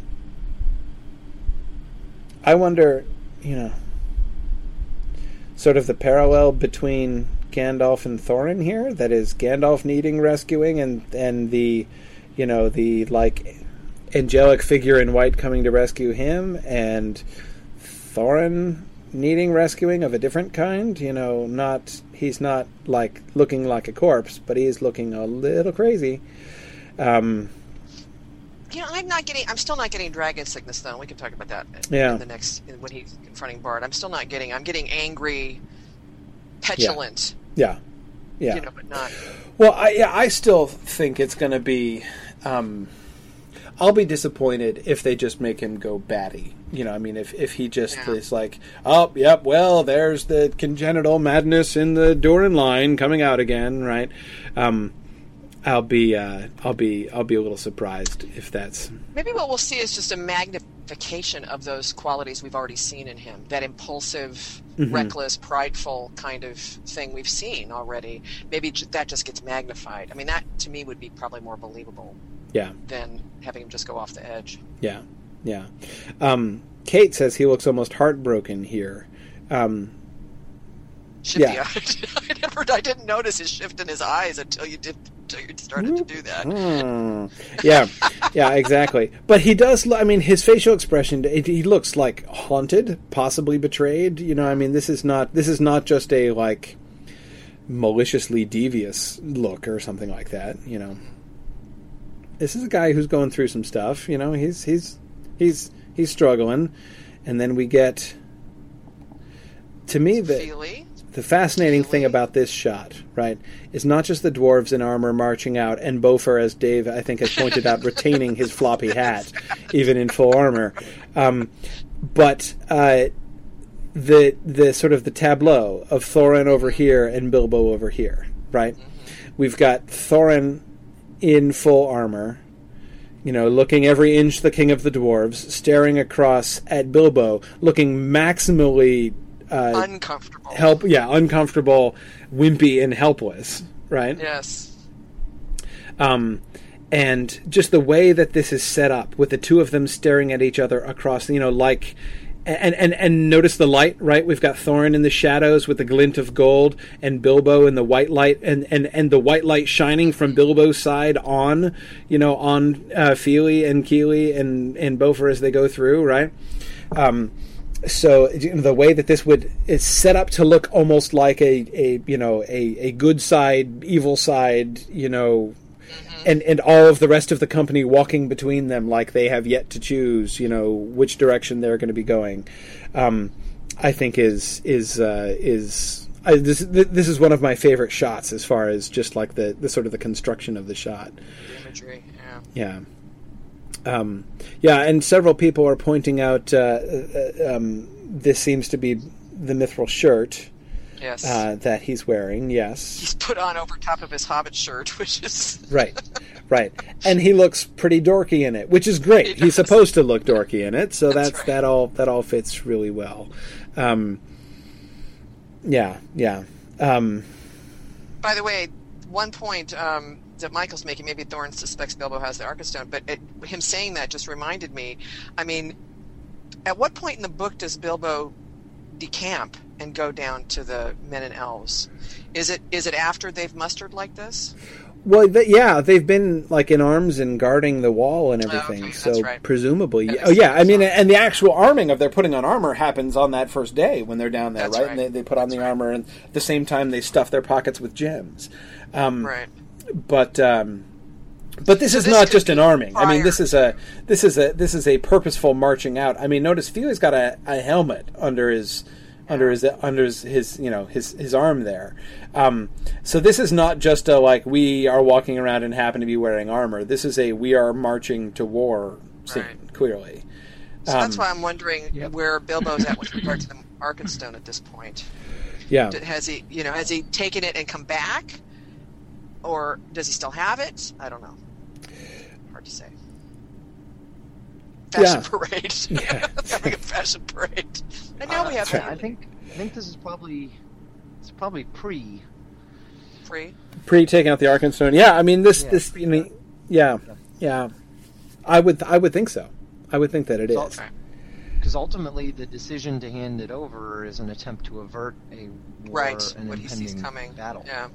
Right. So Which you would make sense that he, this is a, this is like this is I mean, like even, even his the posture. that he's hiding defining moment picture. when Yeah, Bilbo exactly. decides to He goes, "Oh my gosh, something has to be done." yeah yeah the word defining just came to me I don't really know where that came from but um uh yeah yeah um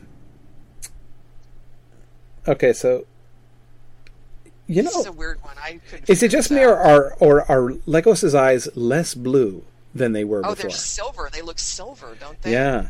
Yeah, I think they're toning do down the blue, which is good because it This was like wow. that still. Remember how the still photo Yeah. was with the two of them looking at each other? And I said, I said, you know, my caption should be Bard saying, "Are you wearing contacts?" I mean, Right. How do you get your eyes to do that? Exactly. They were like Smurf blue in that still. I mean, that was that was uh, yeah, yeah. Um so anyway, we get here Legos even more briefly than we got Galadriel, but My, my fun scene's coming up. yeah, yeah. um Yeah, I couldn't figure out what this was doing here. I mean, what I can't remember what the voiceover was at this point, or if there was one. Oh, well, the song was still. we're still sung, singing, yeah. But but we have um Ah, okay. So uh, you know we've got we've got Bilbo versus Thorin and the dwarves marching to war, and then on the other side of the break we've got Legolas said, and wait a minute, I Bard hear, in the I camp. hear dwarves' feet marching. right, exactly, exactly. Um, n- notice the background; they're in trees here, Th- so they're not in Dale yet. This must still be in the refugee camp, not the battle camp. right, that's right. Um, so uh, this suggests the beginning of their um, of their uh, uh, partnership, you know, alliance, the the formation of the of the you know elvish human alliance here. Plus, we have uh, instead of, uh, I mean, he may still have a quiver on, but he, we see one of his uh, dual knives there Right. behind Yeah. Ear, Yep. Yeah.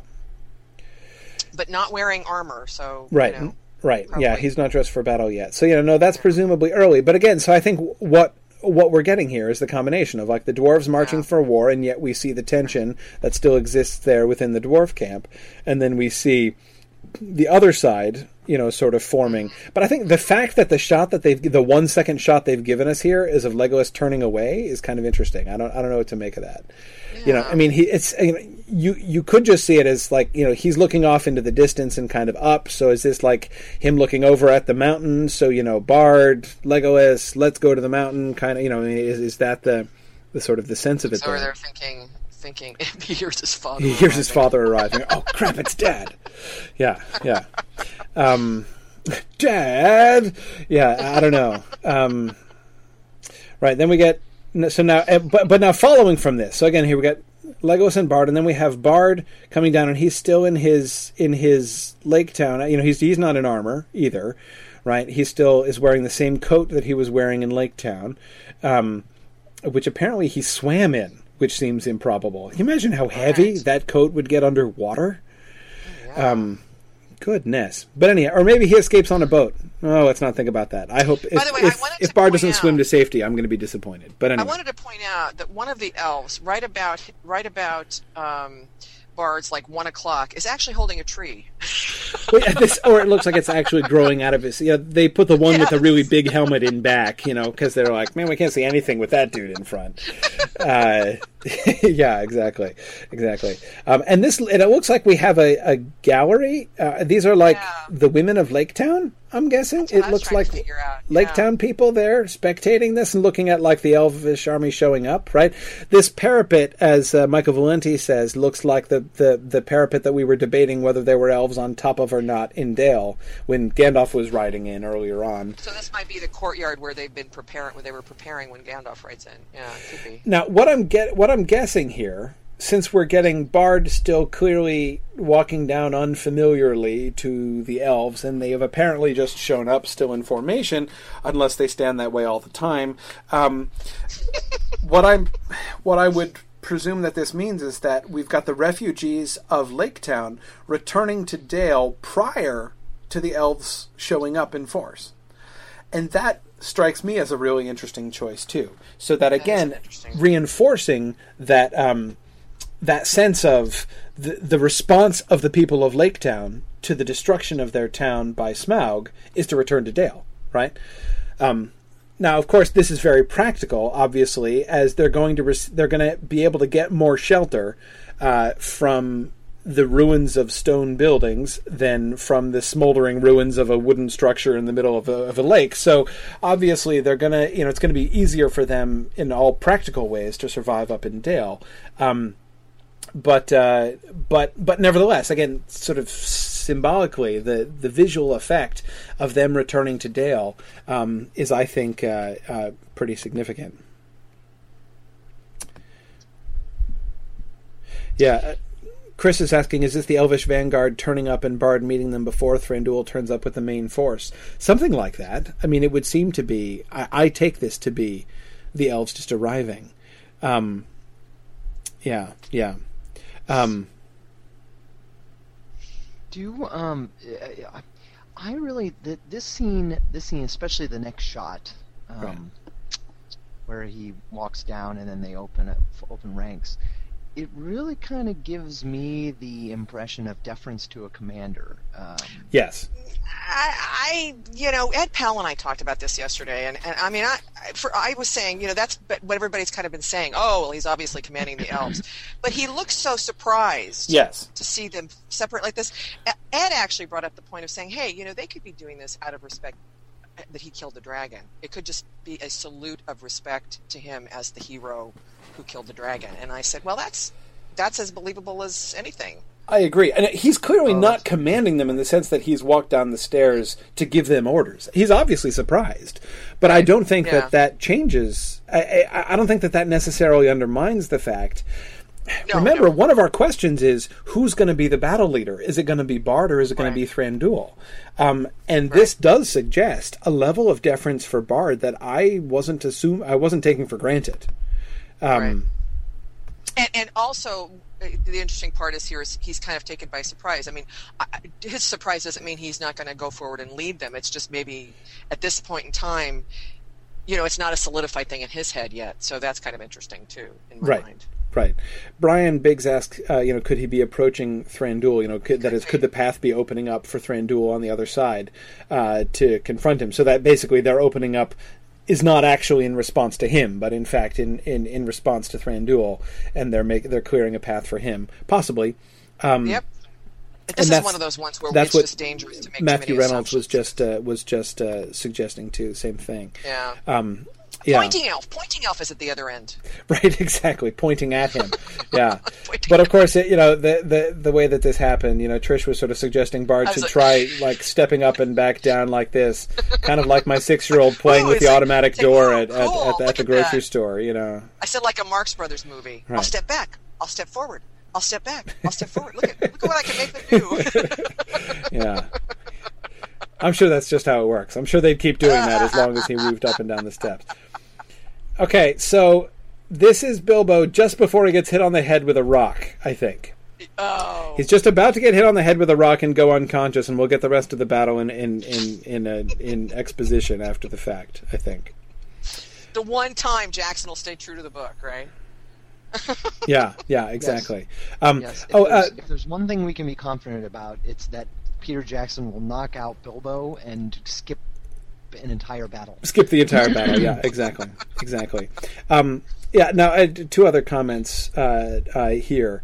Um, first, um, uh, Anthony Pellico has, uh, or Pelliccio, Pelliccio, probably.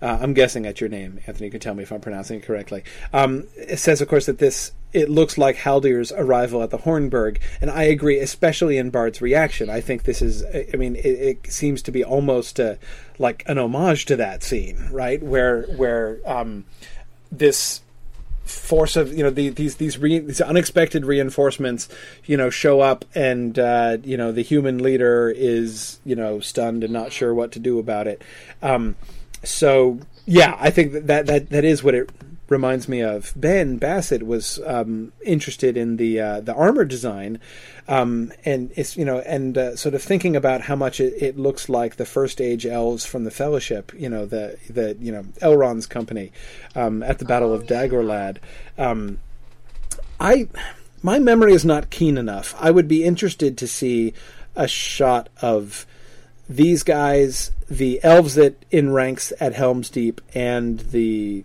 elves in ranks at uh, at the Battle of Dagorlad um, and um, and see um, see the sort of the similarities and differences.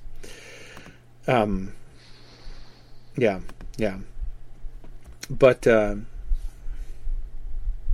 I mean, one thing that's clear: these elves are bowmen, whereas the elves in the Battle of Dagorlad were wielding spears. Um, they're not exactly the same, but Those are some serious bows. Yes, they are. They are. Anyway, okay, so Bilbo just about to be knocked unconscious and missed the whole battle. Of course, I think we all um, we all can agree on that.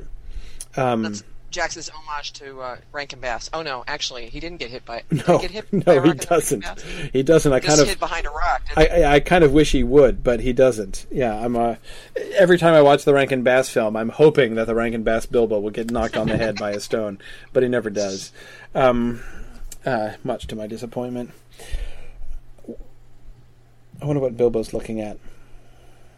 Who? And what's that behind him? Is that battle behind him, or is that? Looks like it. Looks like battle, doesn't it? Yeah. Yes, looks like in the middle of the battle. I mean, yeah, he could just be stunned. This could be post somebody's death. Uh, Yeah. Yeah. Yeah. um, He does a little. He does a little P- PTSD, doesn't he?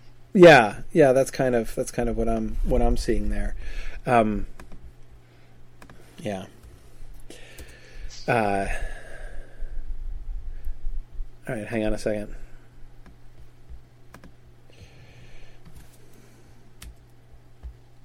Hang on. Okay. This Oh, somebody sent. yeah. Is, I, got- I gotta.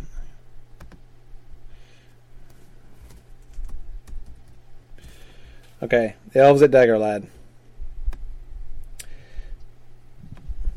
Hmm.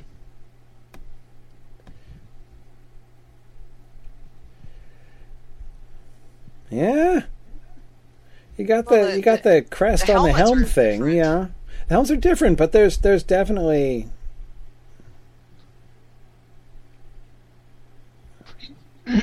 Pretty close. yeah, there's a lot of similarities there.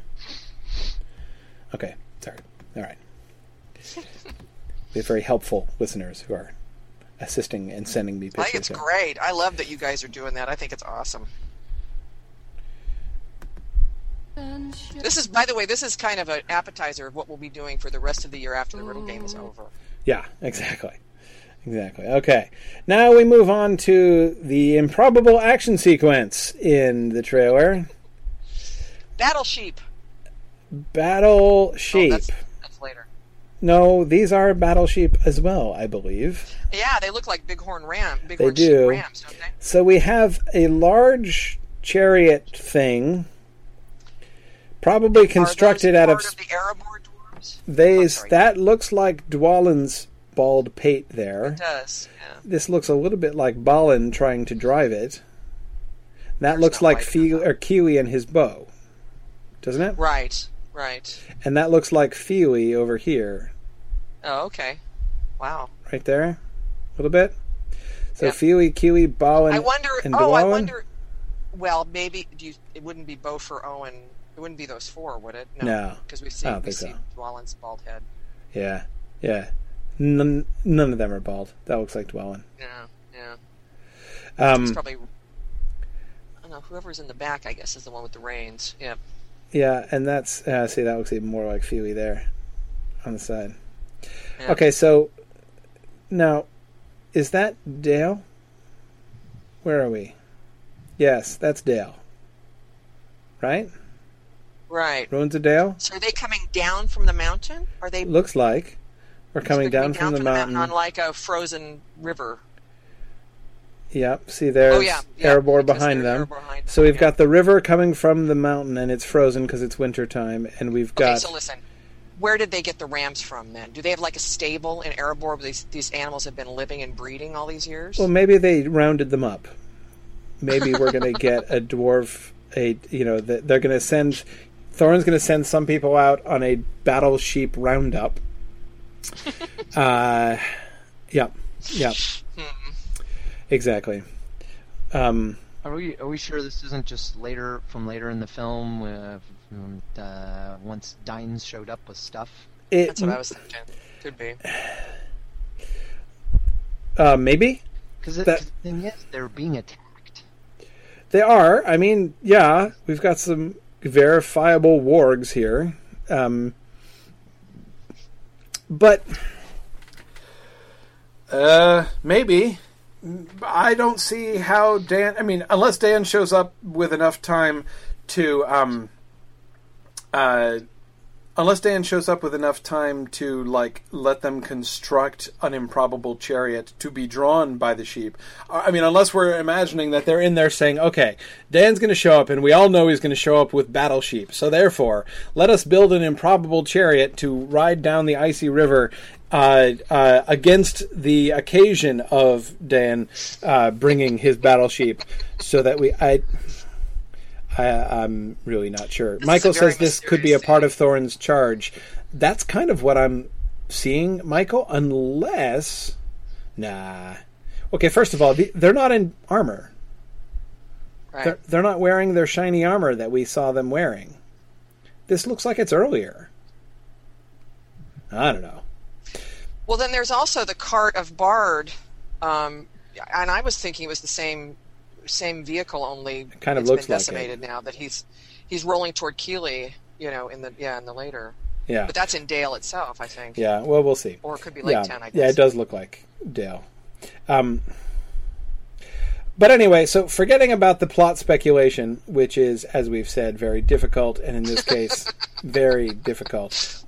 Instead, again, focusing on what we have. We have Bilbo looking all PTSD as apparently a battle rages around behind him, followed by a dwarf attack vehicle riding down from towards Dale from the mountain. Right, we clearly get those visual images. Right, um, and wargs in their path. So whether or not this is actually part of you know Thorin's charge, capital T, capital C, uh, or not, that certainly seems to be um, that certainly seems to be what we uh, you know the concept that we have here is them riding out to in, from Erebor to engage the enemy. And what's more, we have this image of like them as unstoppable force charging down. Um, I don't know what the plan is of these two wargs exactly. Um, they don't seem to have a very good plan. Um, the six battle sheep alone would pretty well take them out with that momentum. Yeah. But Yes. uh, but anyway, yeah. Unless Um, there's more behind him. Right now, now so again, now we move from this. Right, we move from preliminary battle shots to Bard. You know, will you have peace or war? Bard still wearing his bathrobe apparently, so he's not in. I was just going to say he's in his civvies. Yeah. yeah, yeah, he's not. He's not in. Uh, in armor. He doesn't appear to be ready for war. Now, is he at the door? I assume he's at the door of Erebor. We see Dale in the background, or he's somewhere in yeah, between the two yeah, places. Yeah, yeah, no, that's clearly Dale in the background. This is clearly him at the gate, I would say. But this is fascinating. You see, this is moving in a very different direction from what we get in the book. Remember, the words that Thorin says from the gates are, Who comes armed as if for war to the gates of Thorin, son of Thrain, son of Thror, king under the mountain?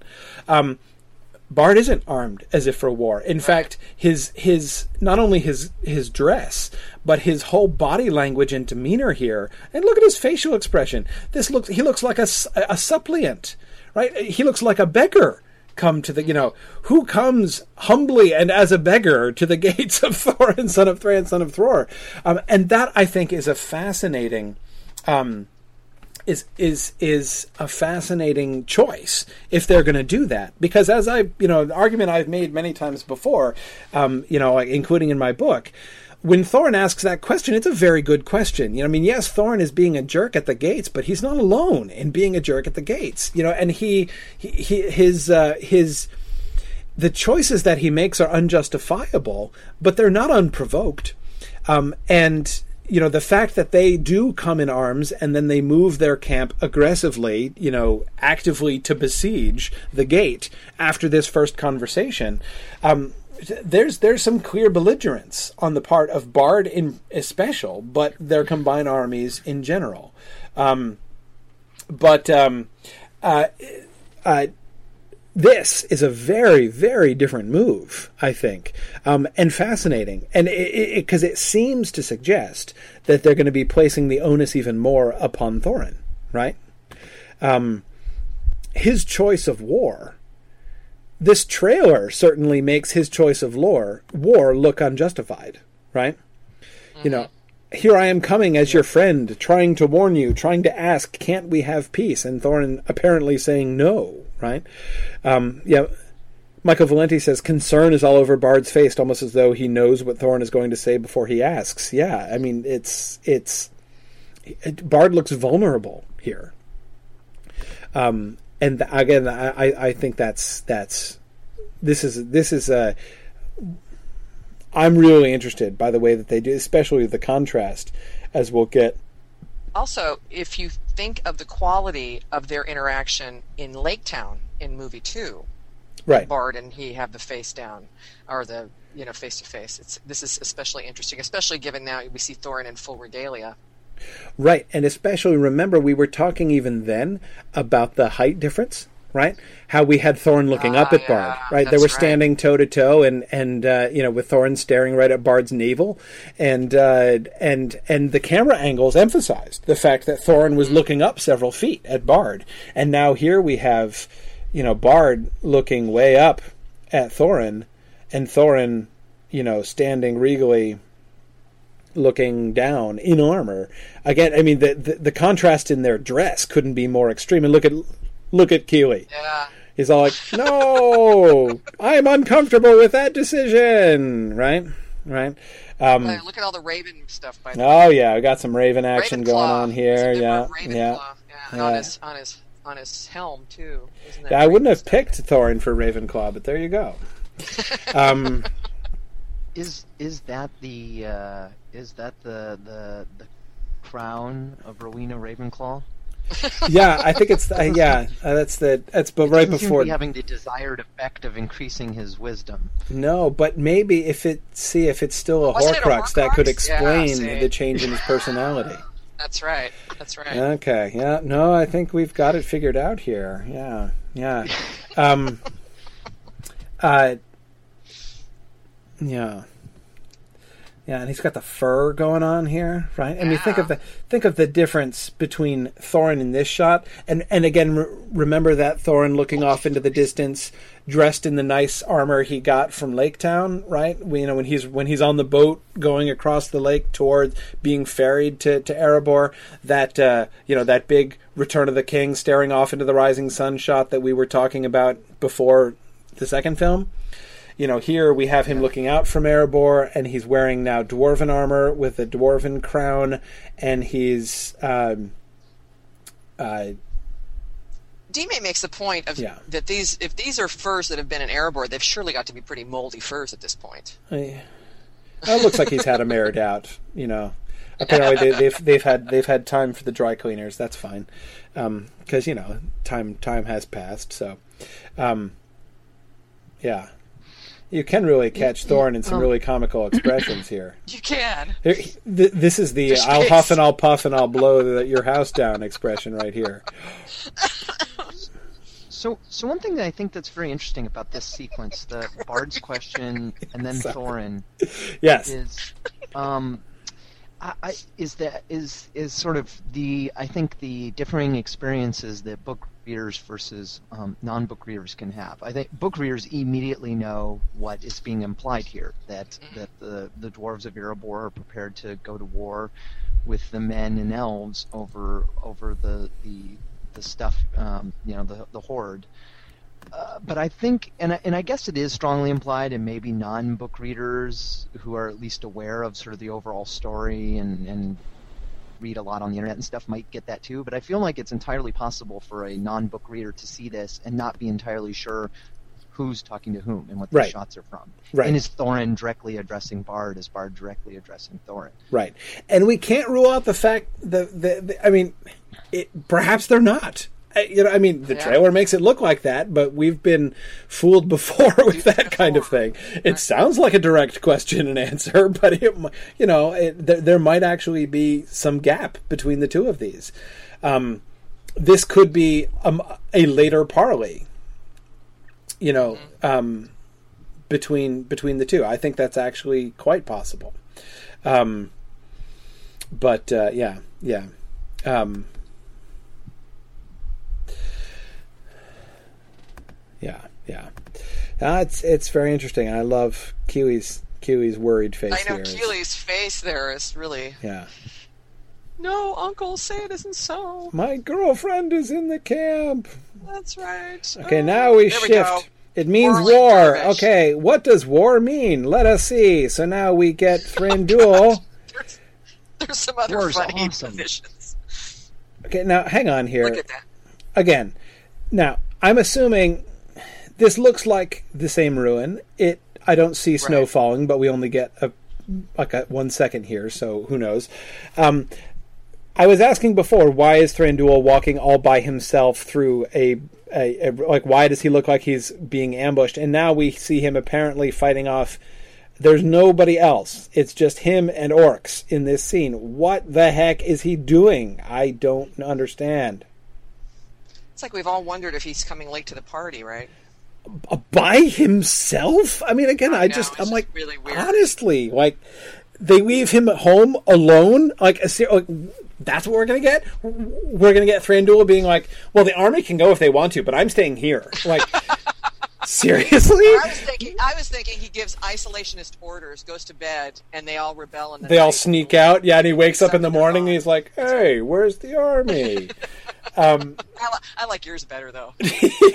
yeah, and then later on, he's like, "Oh, okay, fine, I'll go." And and and then what? Travels by himself. I mean, granted, it only takes five minutes, but travels by himself from Mirkwood to, and then comes to the battle and finds what some outskirts of the battle where nobody is yet. He's like, guys, is this where the battle is? And then the orcs jump him. I, I just, I so don't get what could be going on here. Um, that I, it, now I, I think just Thranduil alone just seems strange. very Right. strange. I don't, un, I just don't know. Um, uh, so yes. Um, Oh, so Sarah Sarah Lagarde says she thinks she's seen a picture recently of Thranduil on his elk in the middle of a large group of elf infantry. I was pretty sure of that too, and not to mention that I just I cannot imagine that the elf army move. I mean, like all in all seriousness, I cannot imagine the elf army moves without Thranduil's collusion know. onto that. Know. You know, um, uh, but um, yeah, yeah. So I, I, I, I don't, I don't understand. I'm willing to believe like this is some kind of heroic action which he is undertaking. Um, but You know, uh, you'd think he'd at least put his hair back in a ponytail. I mean, that's just got to get in the way, yeah, you'd think. especially as he's flipping around and you know whirling and stuff. Yeah, well, of course, the cape doesn't help either, does it? Not really. Well, okay, and then we get you know, it's like somewhere it's like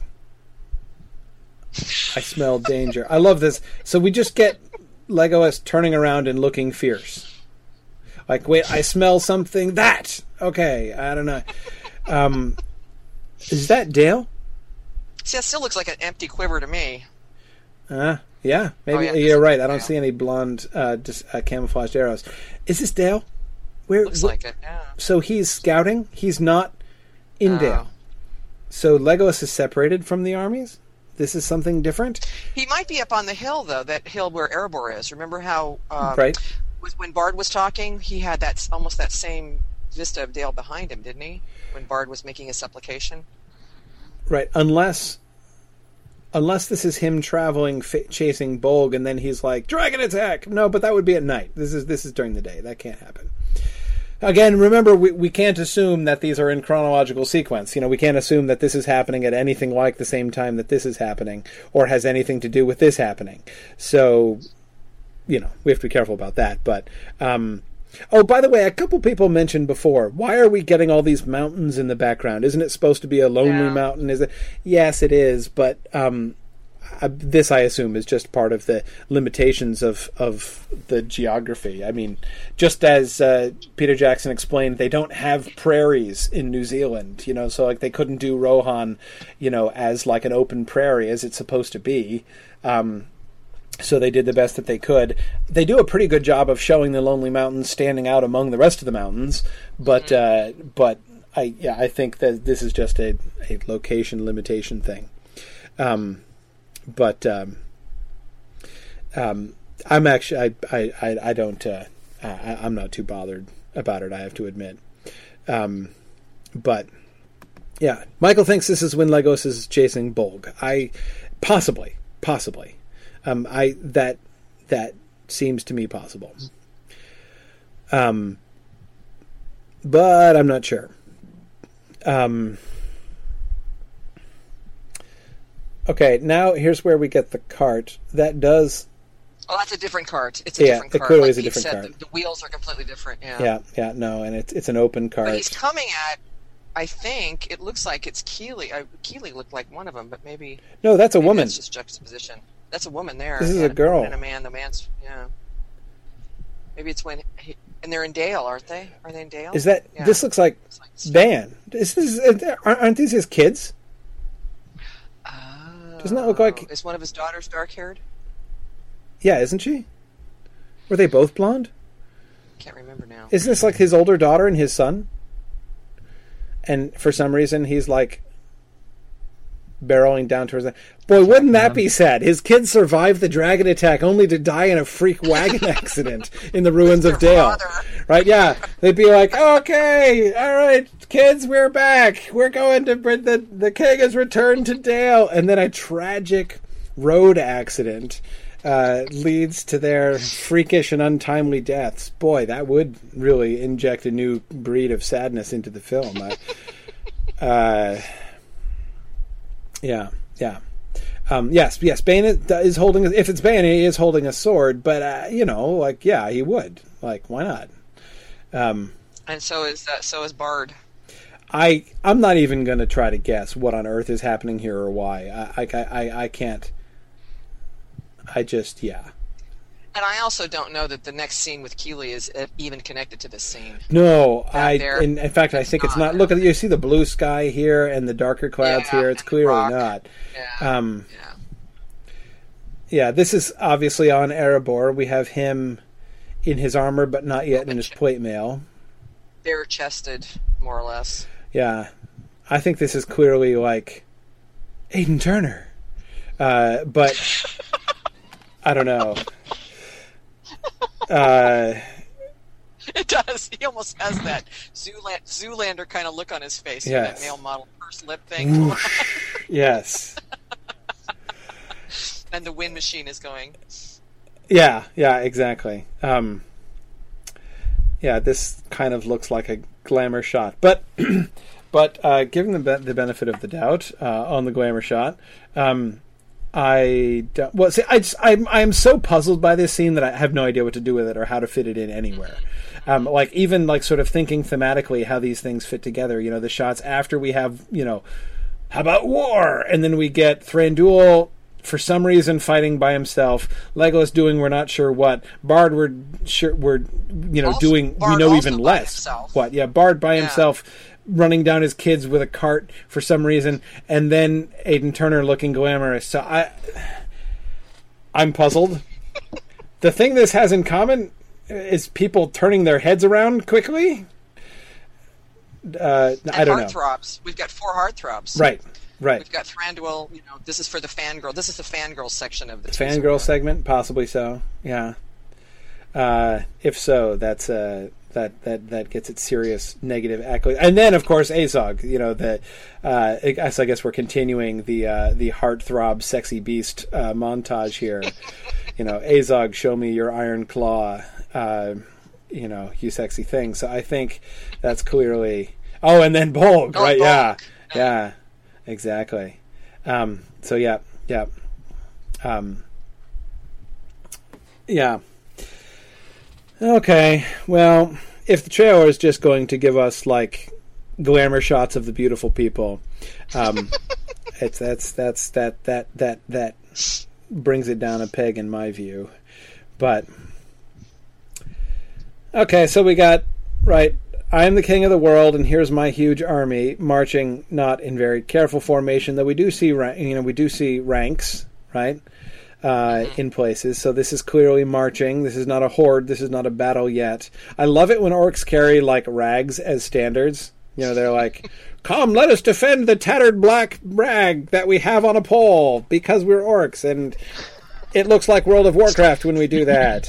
Um, I, I, I, I've never understood that.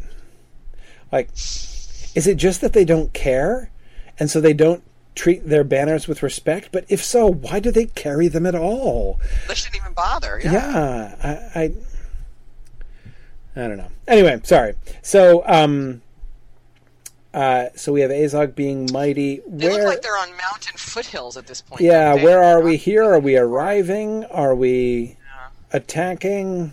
They don't seem to be in a hurry. We're we're walking. We're walking. We're walking. We're not running, right? So we're not charging. This is not a charge. This is a march.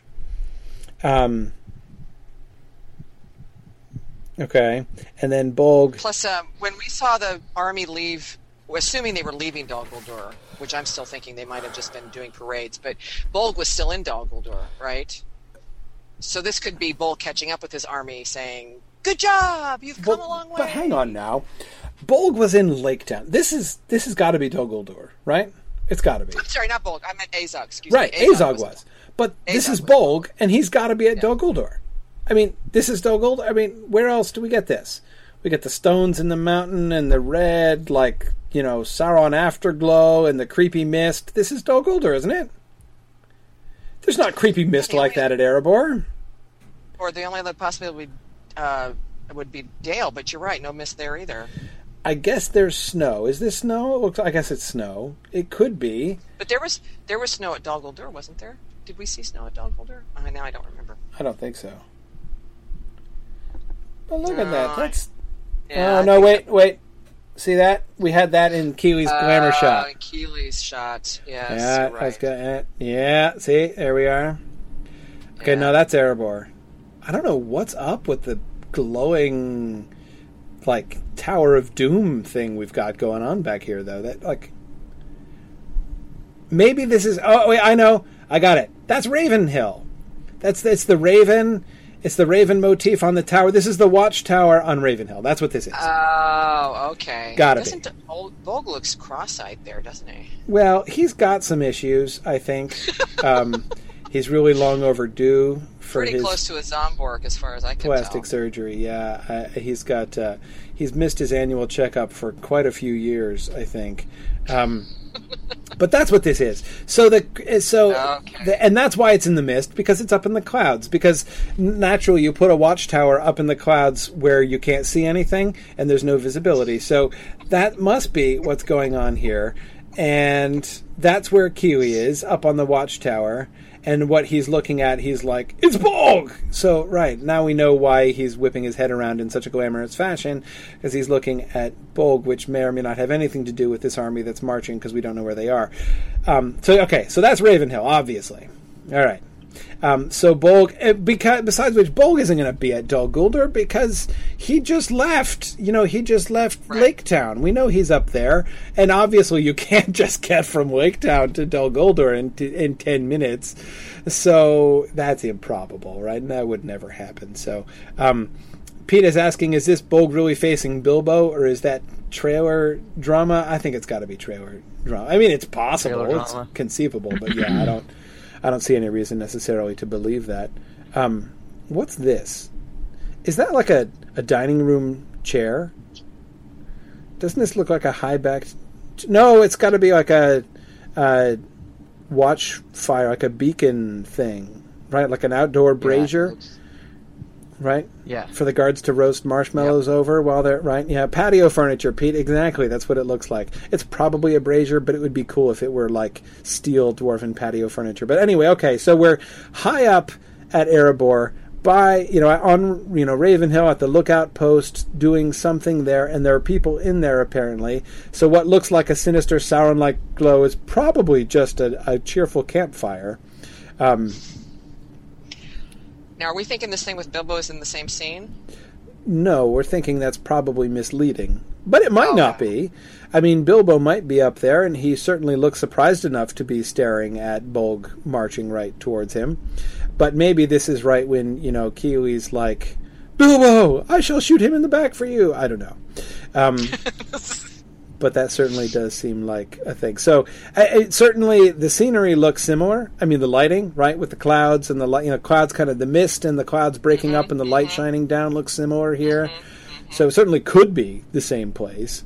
Um, uh, but now we get the battle sheep. The battle rams. Battle battle rams. sheep. Now, Does this mean they've given up on the pigs? no, no. I have a I have a theory about that, and it's kind of an out there theory. Um, but my theory is that what's his name? I'm blanking on his name. I've blocked it. Dain. Yeah, Oh, no. Billy Connolly. Billy Connolly. My theory is that Billy Connolly is a jerk. That's my theory. Your theory. Now, it might seem a little crazy. You know, you might not be willing to go there with me, but I think that he was just being a jerk. Now, it's possible that he just didn't know, and they like re CGI'd like sheep where there used to be pigs. Maybe this is an actual change, but I would actually be willing to believe that Billy Connolly knew they weren't pigs all along and was just trying to make it sound dumber than it was. well, I'm not going to argue with you, but I think I've seen a drawing of Made of by whom? Battle pig. One of the one of the people mov- working on the movie. Yeah, maybe. Maybe But maybe they actually did it and replaced them with rams, which are cooler, by the way. This is kind of awesome. Yeah. Um, this is a steed that you can actually see riding into battle. Right. Pigs, not so much. Um, but uh, especially since you've got the whole, you know, mountain and hills thing going on, it makes sense. But um, yeah, Pete says, "Hey, look, they're battering rams." Um, That's right. yeah, yeah. Um, Very, very interesting question here, of course, is are they charging toward orcs or are they charging toward elves? Uh, I'm going with elves, mostly because that's what I voted for. But, um, but this is also what one of the, we're seeing them coming charging in, and notice they're charging in over the brow of a hill. Um, this could just be like a surprise attack, but I suspect that this is the arrival. I mean, I suspect this is the first time we're going to see them. The dwarves of the Iron Hills is them charging over the hilltop. Um, I don't know. I mean, I, In I- fact, I'd venture to guess they're riding directly at Bilbo. yeah, exactly. He's like, "Oh my gosh, here they come right at me." By Yeah. the way, uh, Steve Hawley had mentioned, and he wrote it again here, that um, uh, uh, ram, these kind of rams are dwarven racial mounts in World of Warcraft, which, you know, could be Jackson's nod to that demographic. I can believe this. I, I, I, I that's that doesn't seem uh, uh, that doesn't seem to me at all unlikely. Um, uh, okay, I'm just looking at the sky. It's all pretty cloudy. Yeah, It looks like It's- uh, Different Pacific terrain, though. I mean, he'd, he'd have to be looking down. I would imagine that these are. Oh, yeah, no, I- I- yeah.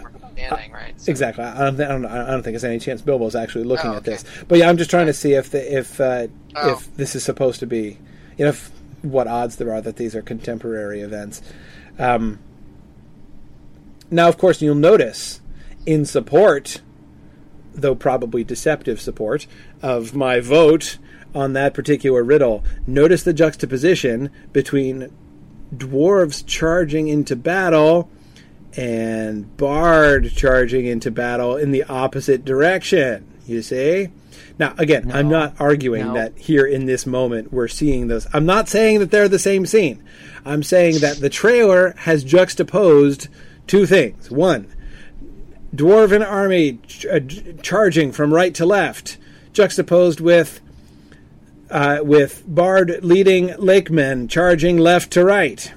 That's all I'm saying. Hey, is, is he wearing yeah, mail yeah. underneath? Yeah, but Is just go a little bit further. Is just Bard now wearing further. mail? Yeah. Oh, he wants to go to the eye, probably. Oh, the eye. Yeah, Bard is obviously attacking Sauron. Well, he just, I, I think really he accidentally trips the, you know how, how like Gandalf turned the corner and hit the, the eye ignition button with his staff and everyone was like, oh crap, Gandalf, what did you do? He, he, he hits the same button, right? Boom! Oh man. Anyway, yeah. Is he wearing mail under that coat now? Under his bath? bathrobe Yeah. He looks like Uh, see, yeah, there's chainmail there. Yeah, yeah. yeah. So he's not wearing his bathrobe anymore, um, and it seems it's a similar motif to what we've got going on back with this guy Yeah. over here. Yeah. Um, so that we've got the Lakemen clearly under arms now with the spears and things that they were, you know, and the same kind of sword that they had on that rack in the court in the courtyard when Right. Gandalf was riding in, right? Um, yeah, yeah. So I don't know.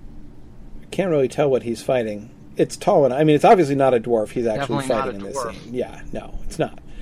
Um, but again, you see, notice how the trailer is oh no, inviting they've us. turned on their allies, the elves. That's right. That's that. That I'm sure that's what it is. What are you doing? Fla- the flashing eye. Okay, now Trish, Again, four dwarves, count right? the dwarves. Yeah, that's right. this, I think, is them, the four of them returning to They're Erebor. going inside. Yeah, it looks like they're actually entering. Or Yeah, yeah, this is them, the refugees coming back. Uh, we've got the, the elves trying to trying to hit the refugees with their bows. right. You shall not return to Erebor.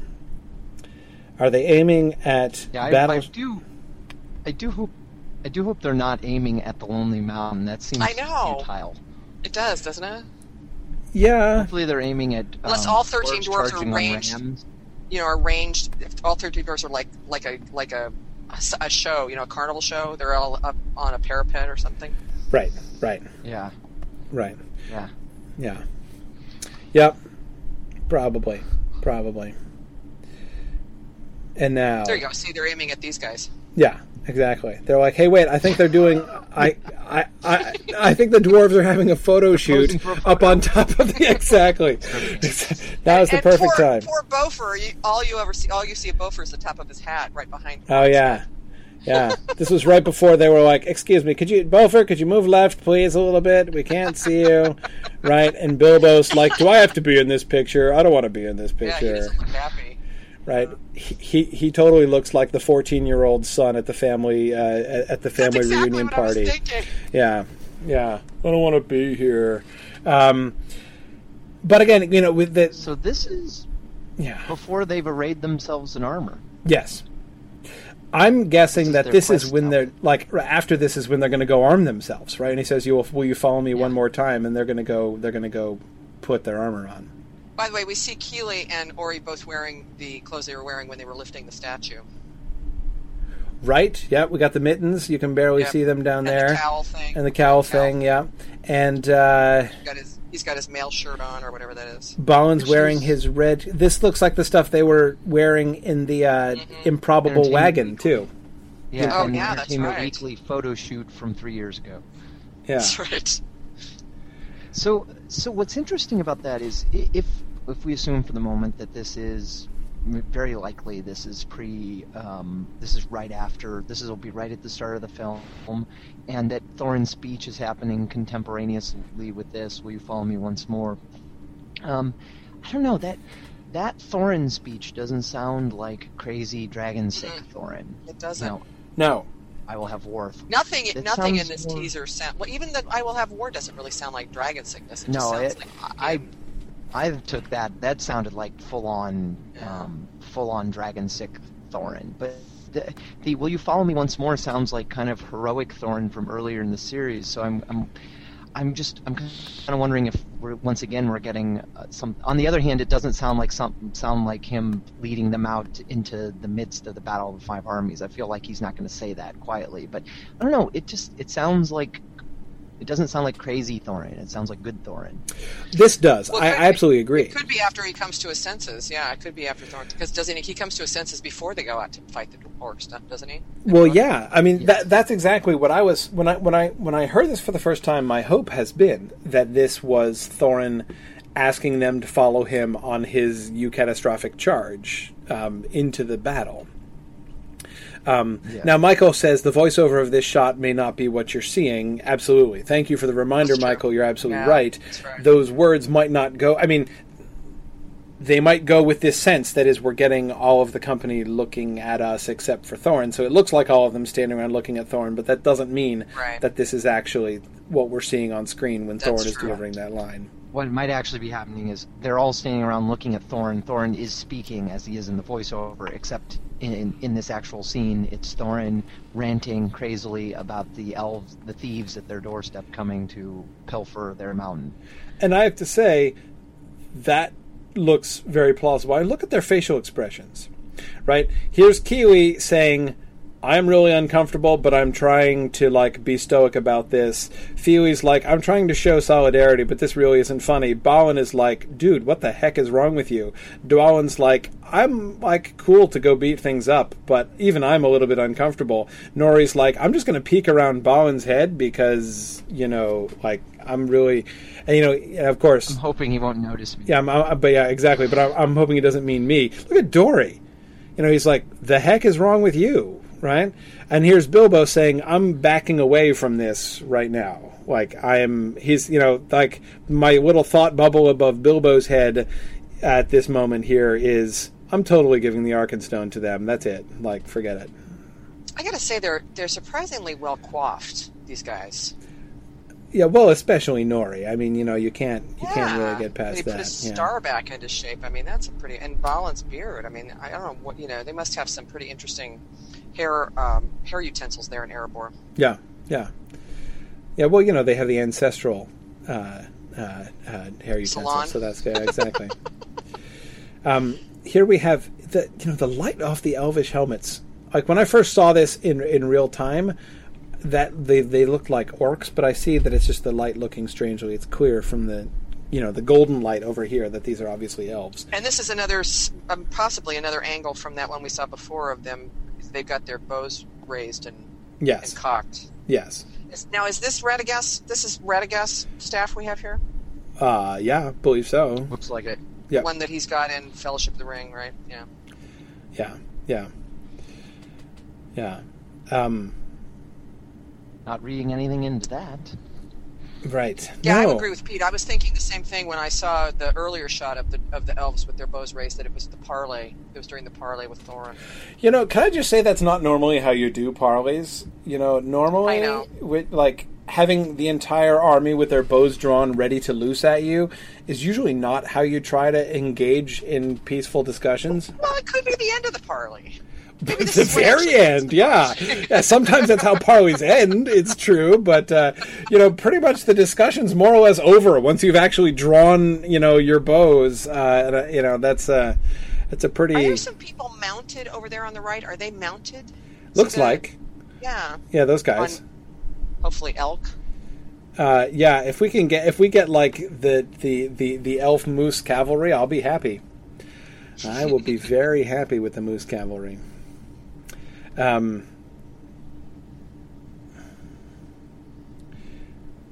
now, this presumably not what they're doing at the A time. private moment. Yeah. Now he has arrows. Yep. He's got some arrows back. Um,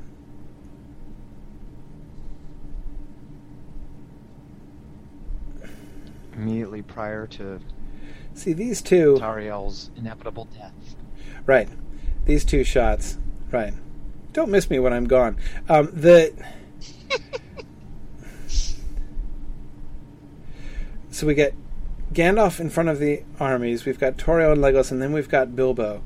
I mean, this juxtaposition of just of stairs. Who is you know who is there? Like who's there next to? Is it? Oh, that's probably Gloin. Gloin? Yeah, yeah, it's got to be Gloin. He's the only one with with hair like that, and Yeah, then Dori. Yeah. yeah. Yeah, No, the rest of them are clearly dwarves. Got Dwalin's head back Yeah, there. Dwalin and both uh, Bifur. And Bilbo not wearing mithril, right? That's true. Yes. um, so this would seem to be relatively early on. I don't know. But the important thing again is the juxtaposition here. So we've got Thorin saying, "Will you stand with me one? La- you know, will you follow me one last time?" Gandalf, Legolas. Look at how their faces are like they're looking in the same way in the same place mm-hmm. on screen. You know the the way that this trailer is really juxtaposing Legolas, Bilbo, and Gandalf there is really interesting. All staring up. I mean, here we've got Thorin saying, Will you follow me? Gandalf uh, seems to be turning around to look up at Thorin, right? So it's like, here's Gandalf looking at you, Thorin. Here's Legolas looking over at you, Thorin. Here's Bilbo staring at you, Thorin. Like they're not literally staring at him. I'm not trying to Right, say that they are, right. but again, that's that's how this seems to be kind of being put together there. Um, Now, Jeremy's right. Bilbo does not look happy in any shot in this trailer. no, will we see Bilbo smile? We should have like an over under for the number of times Bilbo smiles in film three. Um, uh, uh, I think whatever it is, I'm gonna. I'm probably gonna bet the under on that one. Um, Do we see a? Oh, I was to say, do we see a burning lake town in the back? But I think that's just another snow-capped mountain. I think so. Yeah, Yeah. yeah. I think I think it is. Yeah, because we can see another one here in the Yeah. foreground there. Yeah. Um,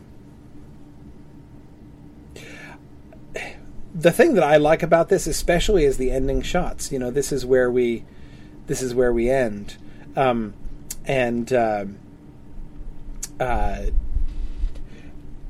I'm interested in the fact that you know we ended with. You'll remember the trailers, you know, for the second film that ended with like the burst of flame from Smaug, right? Um, um, this one just seems to be ending with anticipation. You know, with everybody looking up to see like what's going to happen, what are they going to do.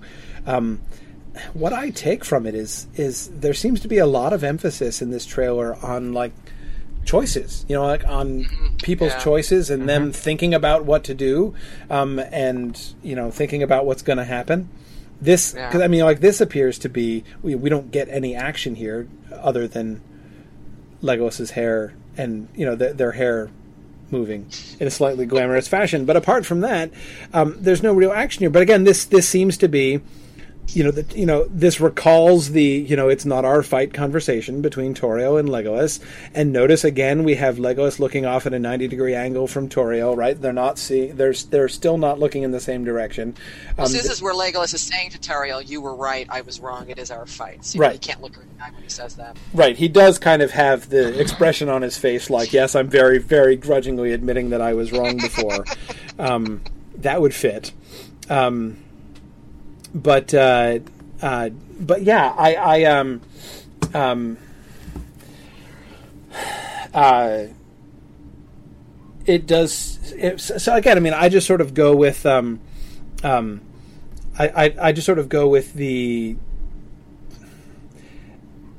people deliberating, people making, you know, we, we've got Bilbo doing a lot of staring off into space and thinking in this trailer. It starts with that, right? And ends with that too. Um, Bilbo dressed in this coat with the strange collar, which I've never understood, by the way. What's up with that collar exactly? Like weird, raggedy Yeah. bits of fabric. I, uh, I mean, I guess it used to I be. always nice thought it was an animal skin or something. Yeah, It's- it doesn't look but to it's be. pretty. anyway, so anyway, so there's there's I don't want to you know go all fashion critic on Bilbo here, but um, but uh, but you know, so the trailer begins and ends with Bilbo staring introspectively off into the middle distance. Um, except now here he's doing it on top of the mountain, whereas he was doing it indoors before. But both of them, I, you know, I, I I take both of those shots. They seem to suggest the. Um, um, they seem to suggest that you know again Bilbo thinking about the decision that he has to make. Legolas apparently also, Contemplation. yeah contemplation exactly. Um, you know Legolas thinking about it. Bilbo you know Gandalf doesn't suggest to me like somebody on the cusp of a decision here, but rather sort of demanding one. I mean you know Gandalf here says more to me. So what's it going to be, Thorin? Than than you know Gandalf himself actually. I almost get the "Are you crazy, dude?" Right, What right. are you saying? Exactly. dude? Yeah. Exactly. Yeah. His uh, his his around the eyes, especially. You know, the kind of Yeah. yeah, yeah. I suspect. Um, yeah. Um, you know, I I think it's you know Pete says. Uh, I'm glad they started and ended their trailer with Bilbo because he doesn't seem to have much to do in the film. I am not sure of that. You know, I'm actually Pete getting the opposite sense from the trailer here itself. Um, there's been a lot of Bilbo in this trailer, I think. Um, now it's true; it's been a lot of him standing around, either looking scared or looking contemplative. But but that seems to me a really interesting thing. Remember, the Desolation of Smaug trailers were very full of Thorin. Thorin right. staring off into the sunset, Thorin leaping with a huge cloud of flame, uh, you know, bursting out of the doorway behind him, um, you know, all that kind of thing. Thorin drawing a sword on Bilbo, you know, those are the kinds of things that we were getting in the last trailers. Um, uh, but here, we're getting a lot of Bilbo thinking, and my hope is that that means they're really gonna spotlight um, his choice. You know, the whole his so. the whole Arkenstone thing. I hope so. Yeah, yeah. Um, I'm, I'm, I'm kind of hoping he has even a, a, even an even more pivotal role that he does in the well. I mean, how could he not have a more pivotal role than he does in the book? Actually, during the battle. yeah, um, yeah, You know, but I think he'll like the heroic side of him that we see at the end of uh, Unexpected Journey when he saves Thorin that kind of thing. yeah, I'm hoping we'll see a lot of. yeah. But you know, I'm I'm really, uh, I am totally fine with. I'm first of all, I was totally fine with what they did with Bilbo in the second film. Um, I did not miss his lines, and I did not um, need more action from him. I actually, I you know, I, I, I again, I was just so blown away by Martin Freeman's performance, and you know what he did accomplish. The, ext- the the extent to which Martin Freeman, through his performance, mitigated those challenges of projecting to the audience what the narrator would normally tell us about what is going on inside Bilbo's head. Um, I thought he did so great with that. Um, uh, that I'm ha- I'm fine with that. Um, and I think if they do in fact build this up so that primarily what he does here in the end is just make the choice, about the whatever exactly does happen with the Arkenstone and whatever is exactly up with the Arkenstone. Um, you know, if they really foreground that choice and not do Yeah. the whole like, yes, that him saving of Thorin at the end of the first film was just a foretaste of like, you know, Bilbo the warrior that we're going to get at the end. I'm fine if they don't do that. Yeah, no, I actually do agree with you. I mean, I think that whole choice that he, I think portraying that choice about the Arkenstone or the choice he needs to make to try to avert what he sees coming and using the Arkenstone to do that, I think if you're right, I think if that's all they do, it'll be awesome. Yeah, I, I mean, I think I, you know. So, in many ways, I really like. In fact, I, I really prefer um, the uh, the you know the, the sort of downplaying of Bilbo's character. Um, in its way, I think that that's truer to the story than. Um, Yeah. than if they had fully integrated him into the action and the Return of the King. If they'd made him a centerpiece of the Return of the King plot, you know, which has been such a such a such a, a predominant focus of the story. And again, I think that's very defensible to make it so. Um, but I'm glad that they've put him at the end. Remember, the first film was more about him because the first film was more about him setting out on the journey. I, I do hope that they close that out. You know, I do hope that we get him returning and see him changed. And uh, I, like Dave, am still hoping for the auction at the end. But um, but I'm fine with the middle of the story not being primarily sort of about him. Yeah. Well, that's. I mean, in a lot of ways, a lot of ways, the story at this point are is about events kind of spiraling beyond his control.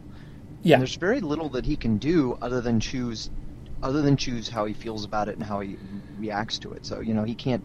he Can't really e- even the Arkenstone thing, which is a major plot point and which does have a profound effect on events. Nonetheless, ultimately proved unsuccessful in Right. preventing uh, war. You know, I mean, ultimately was a failure. The only thing that prevented war was a different war.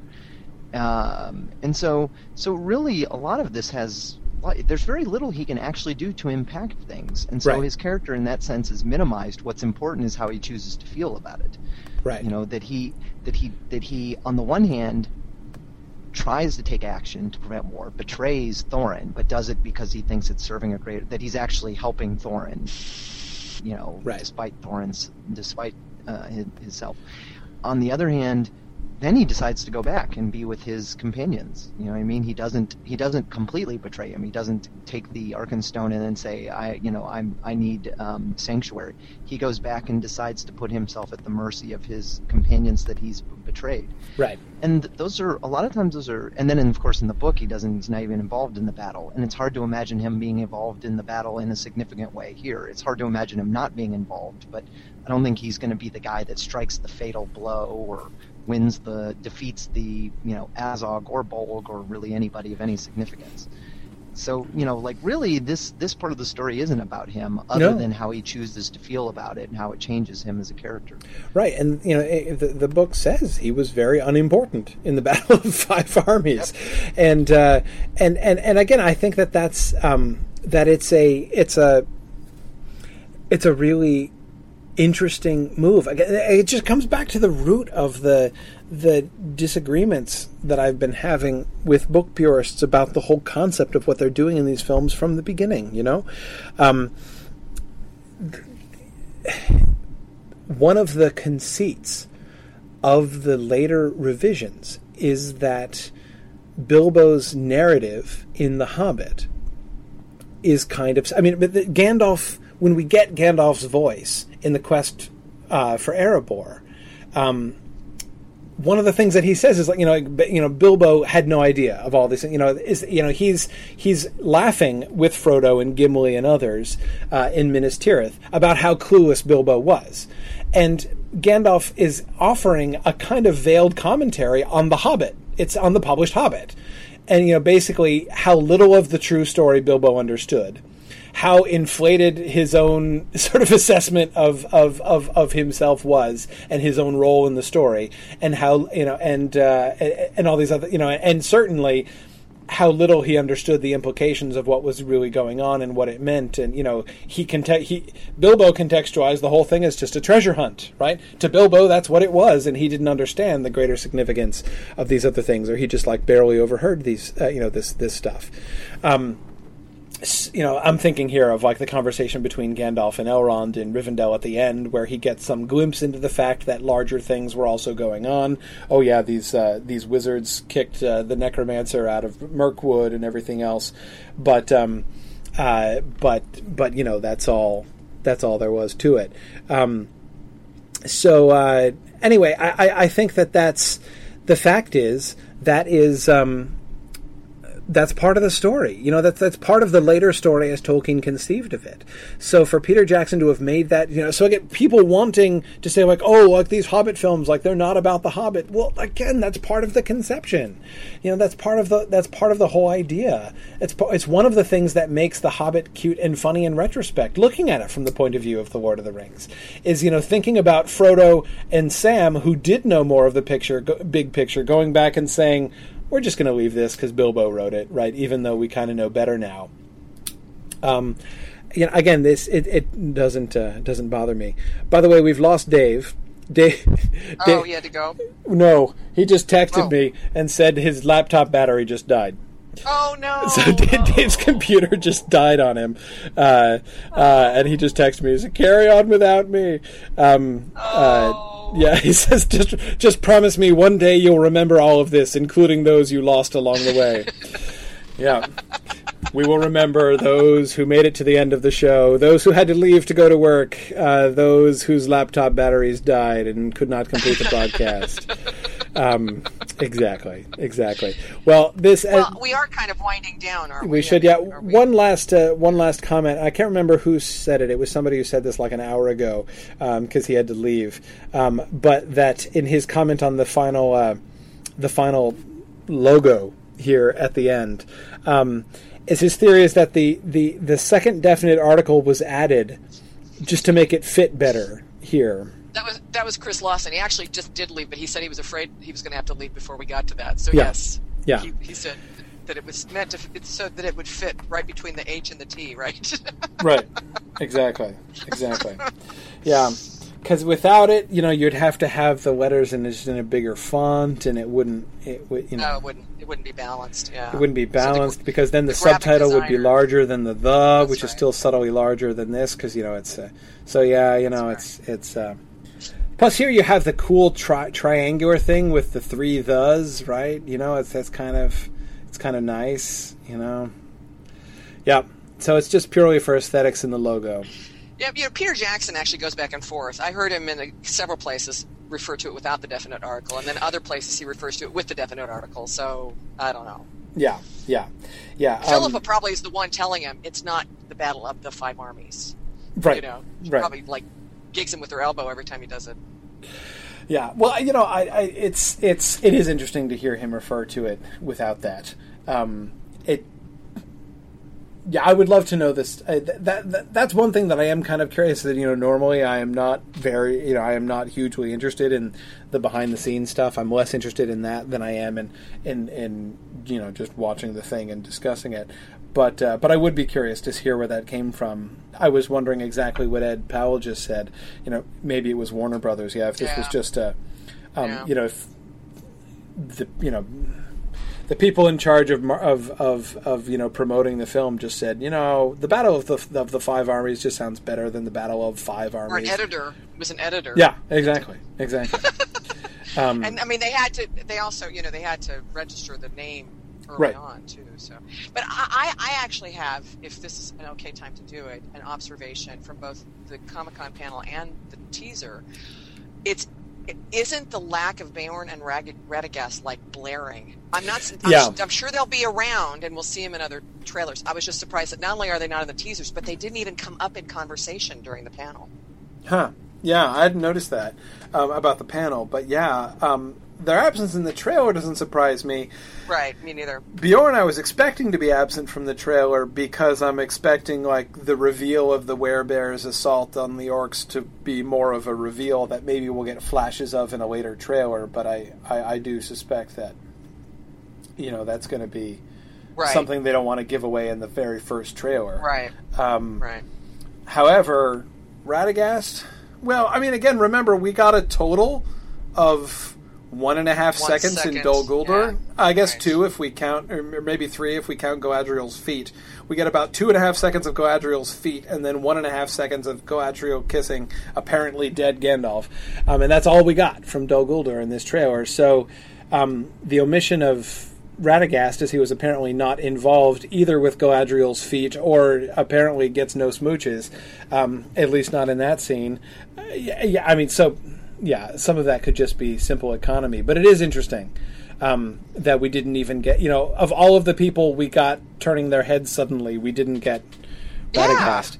Um, yeah, and, and they didn't suddenly. even talk about him in the panel, which I just, I just, I mean, I, I mean, I suppose there's a lot they didn't talk about. And poor old Graham McTavish was the only dwarf on the panel. I felt bad. I mean, he was really more there for Outlander, I think, than The Hobbit anyway. But still, I mean, you know, and, and Stephen Colbert only asked him one question, which I thought was kind of, you know, there. I, I, wasn't going to say this, but I'm going to say, uh, to me, there was a lot of eighth grade humor going on on the panel. Right. You know, the, the type of humor is like, oh, you just said but, Right. You know, that kind of humor, which was like, uh.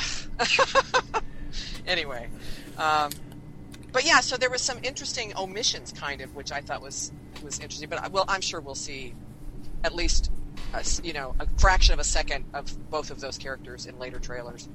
Yeah, I'm sure. I'm sure we'll see something, but um, but yeah, yeah. Who knows? Uh, Michael Valenti is still holding out hope that he's just going to retire. Uh, you know, Well, you know, actually, Kate Neville, and I was going to have I was going to bring this up during our review uh, review of the riddles. She had a really interesting thought, which I'm sure Jackson's not going to do, but wouldn't this have been wonderful? Where where Radagast is so wounded that they take him to the Grey Havens and he sails to Valinor, like like uh, like uh, Elrond's wife. Like what happens to Elrond's wife? Wouldn't that be a cool way to do it? You get Radagast out of the story, but he doesn't actually die. well, they've got to make on the one hand a long side trip for that, admittedly, but um, that'd be interesting. especially, you know, he, Yeah, especially if his hedgehog goes with him, though. You know, I mean, it's got to be. You know his his hedgehog and his little birds, and we'd have to have like all of the woodland creatures turning out to wave goodbye to him as he as he goes away.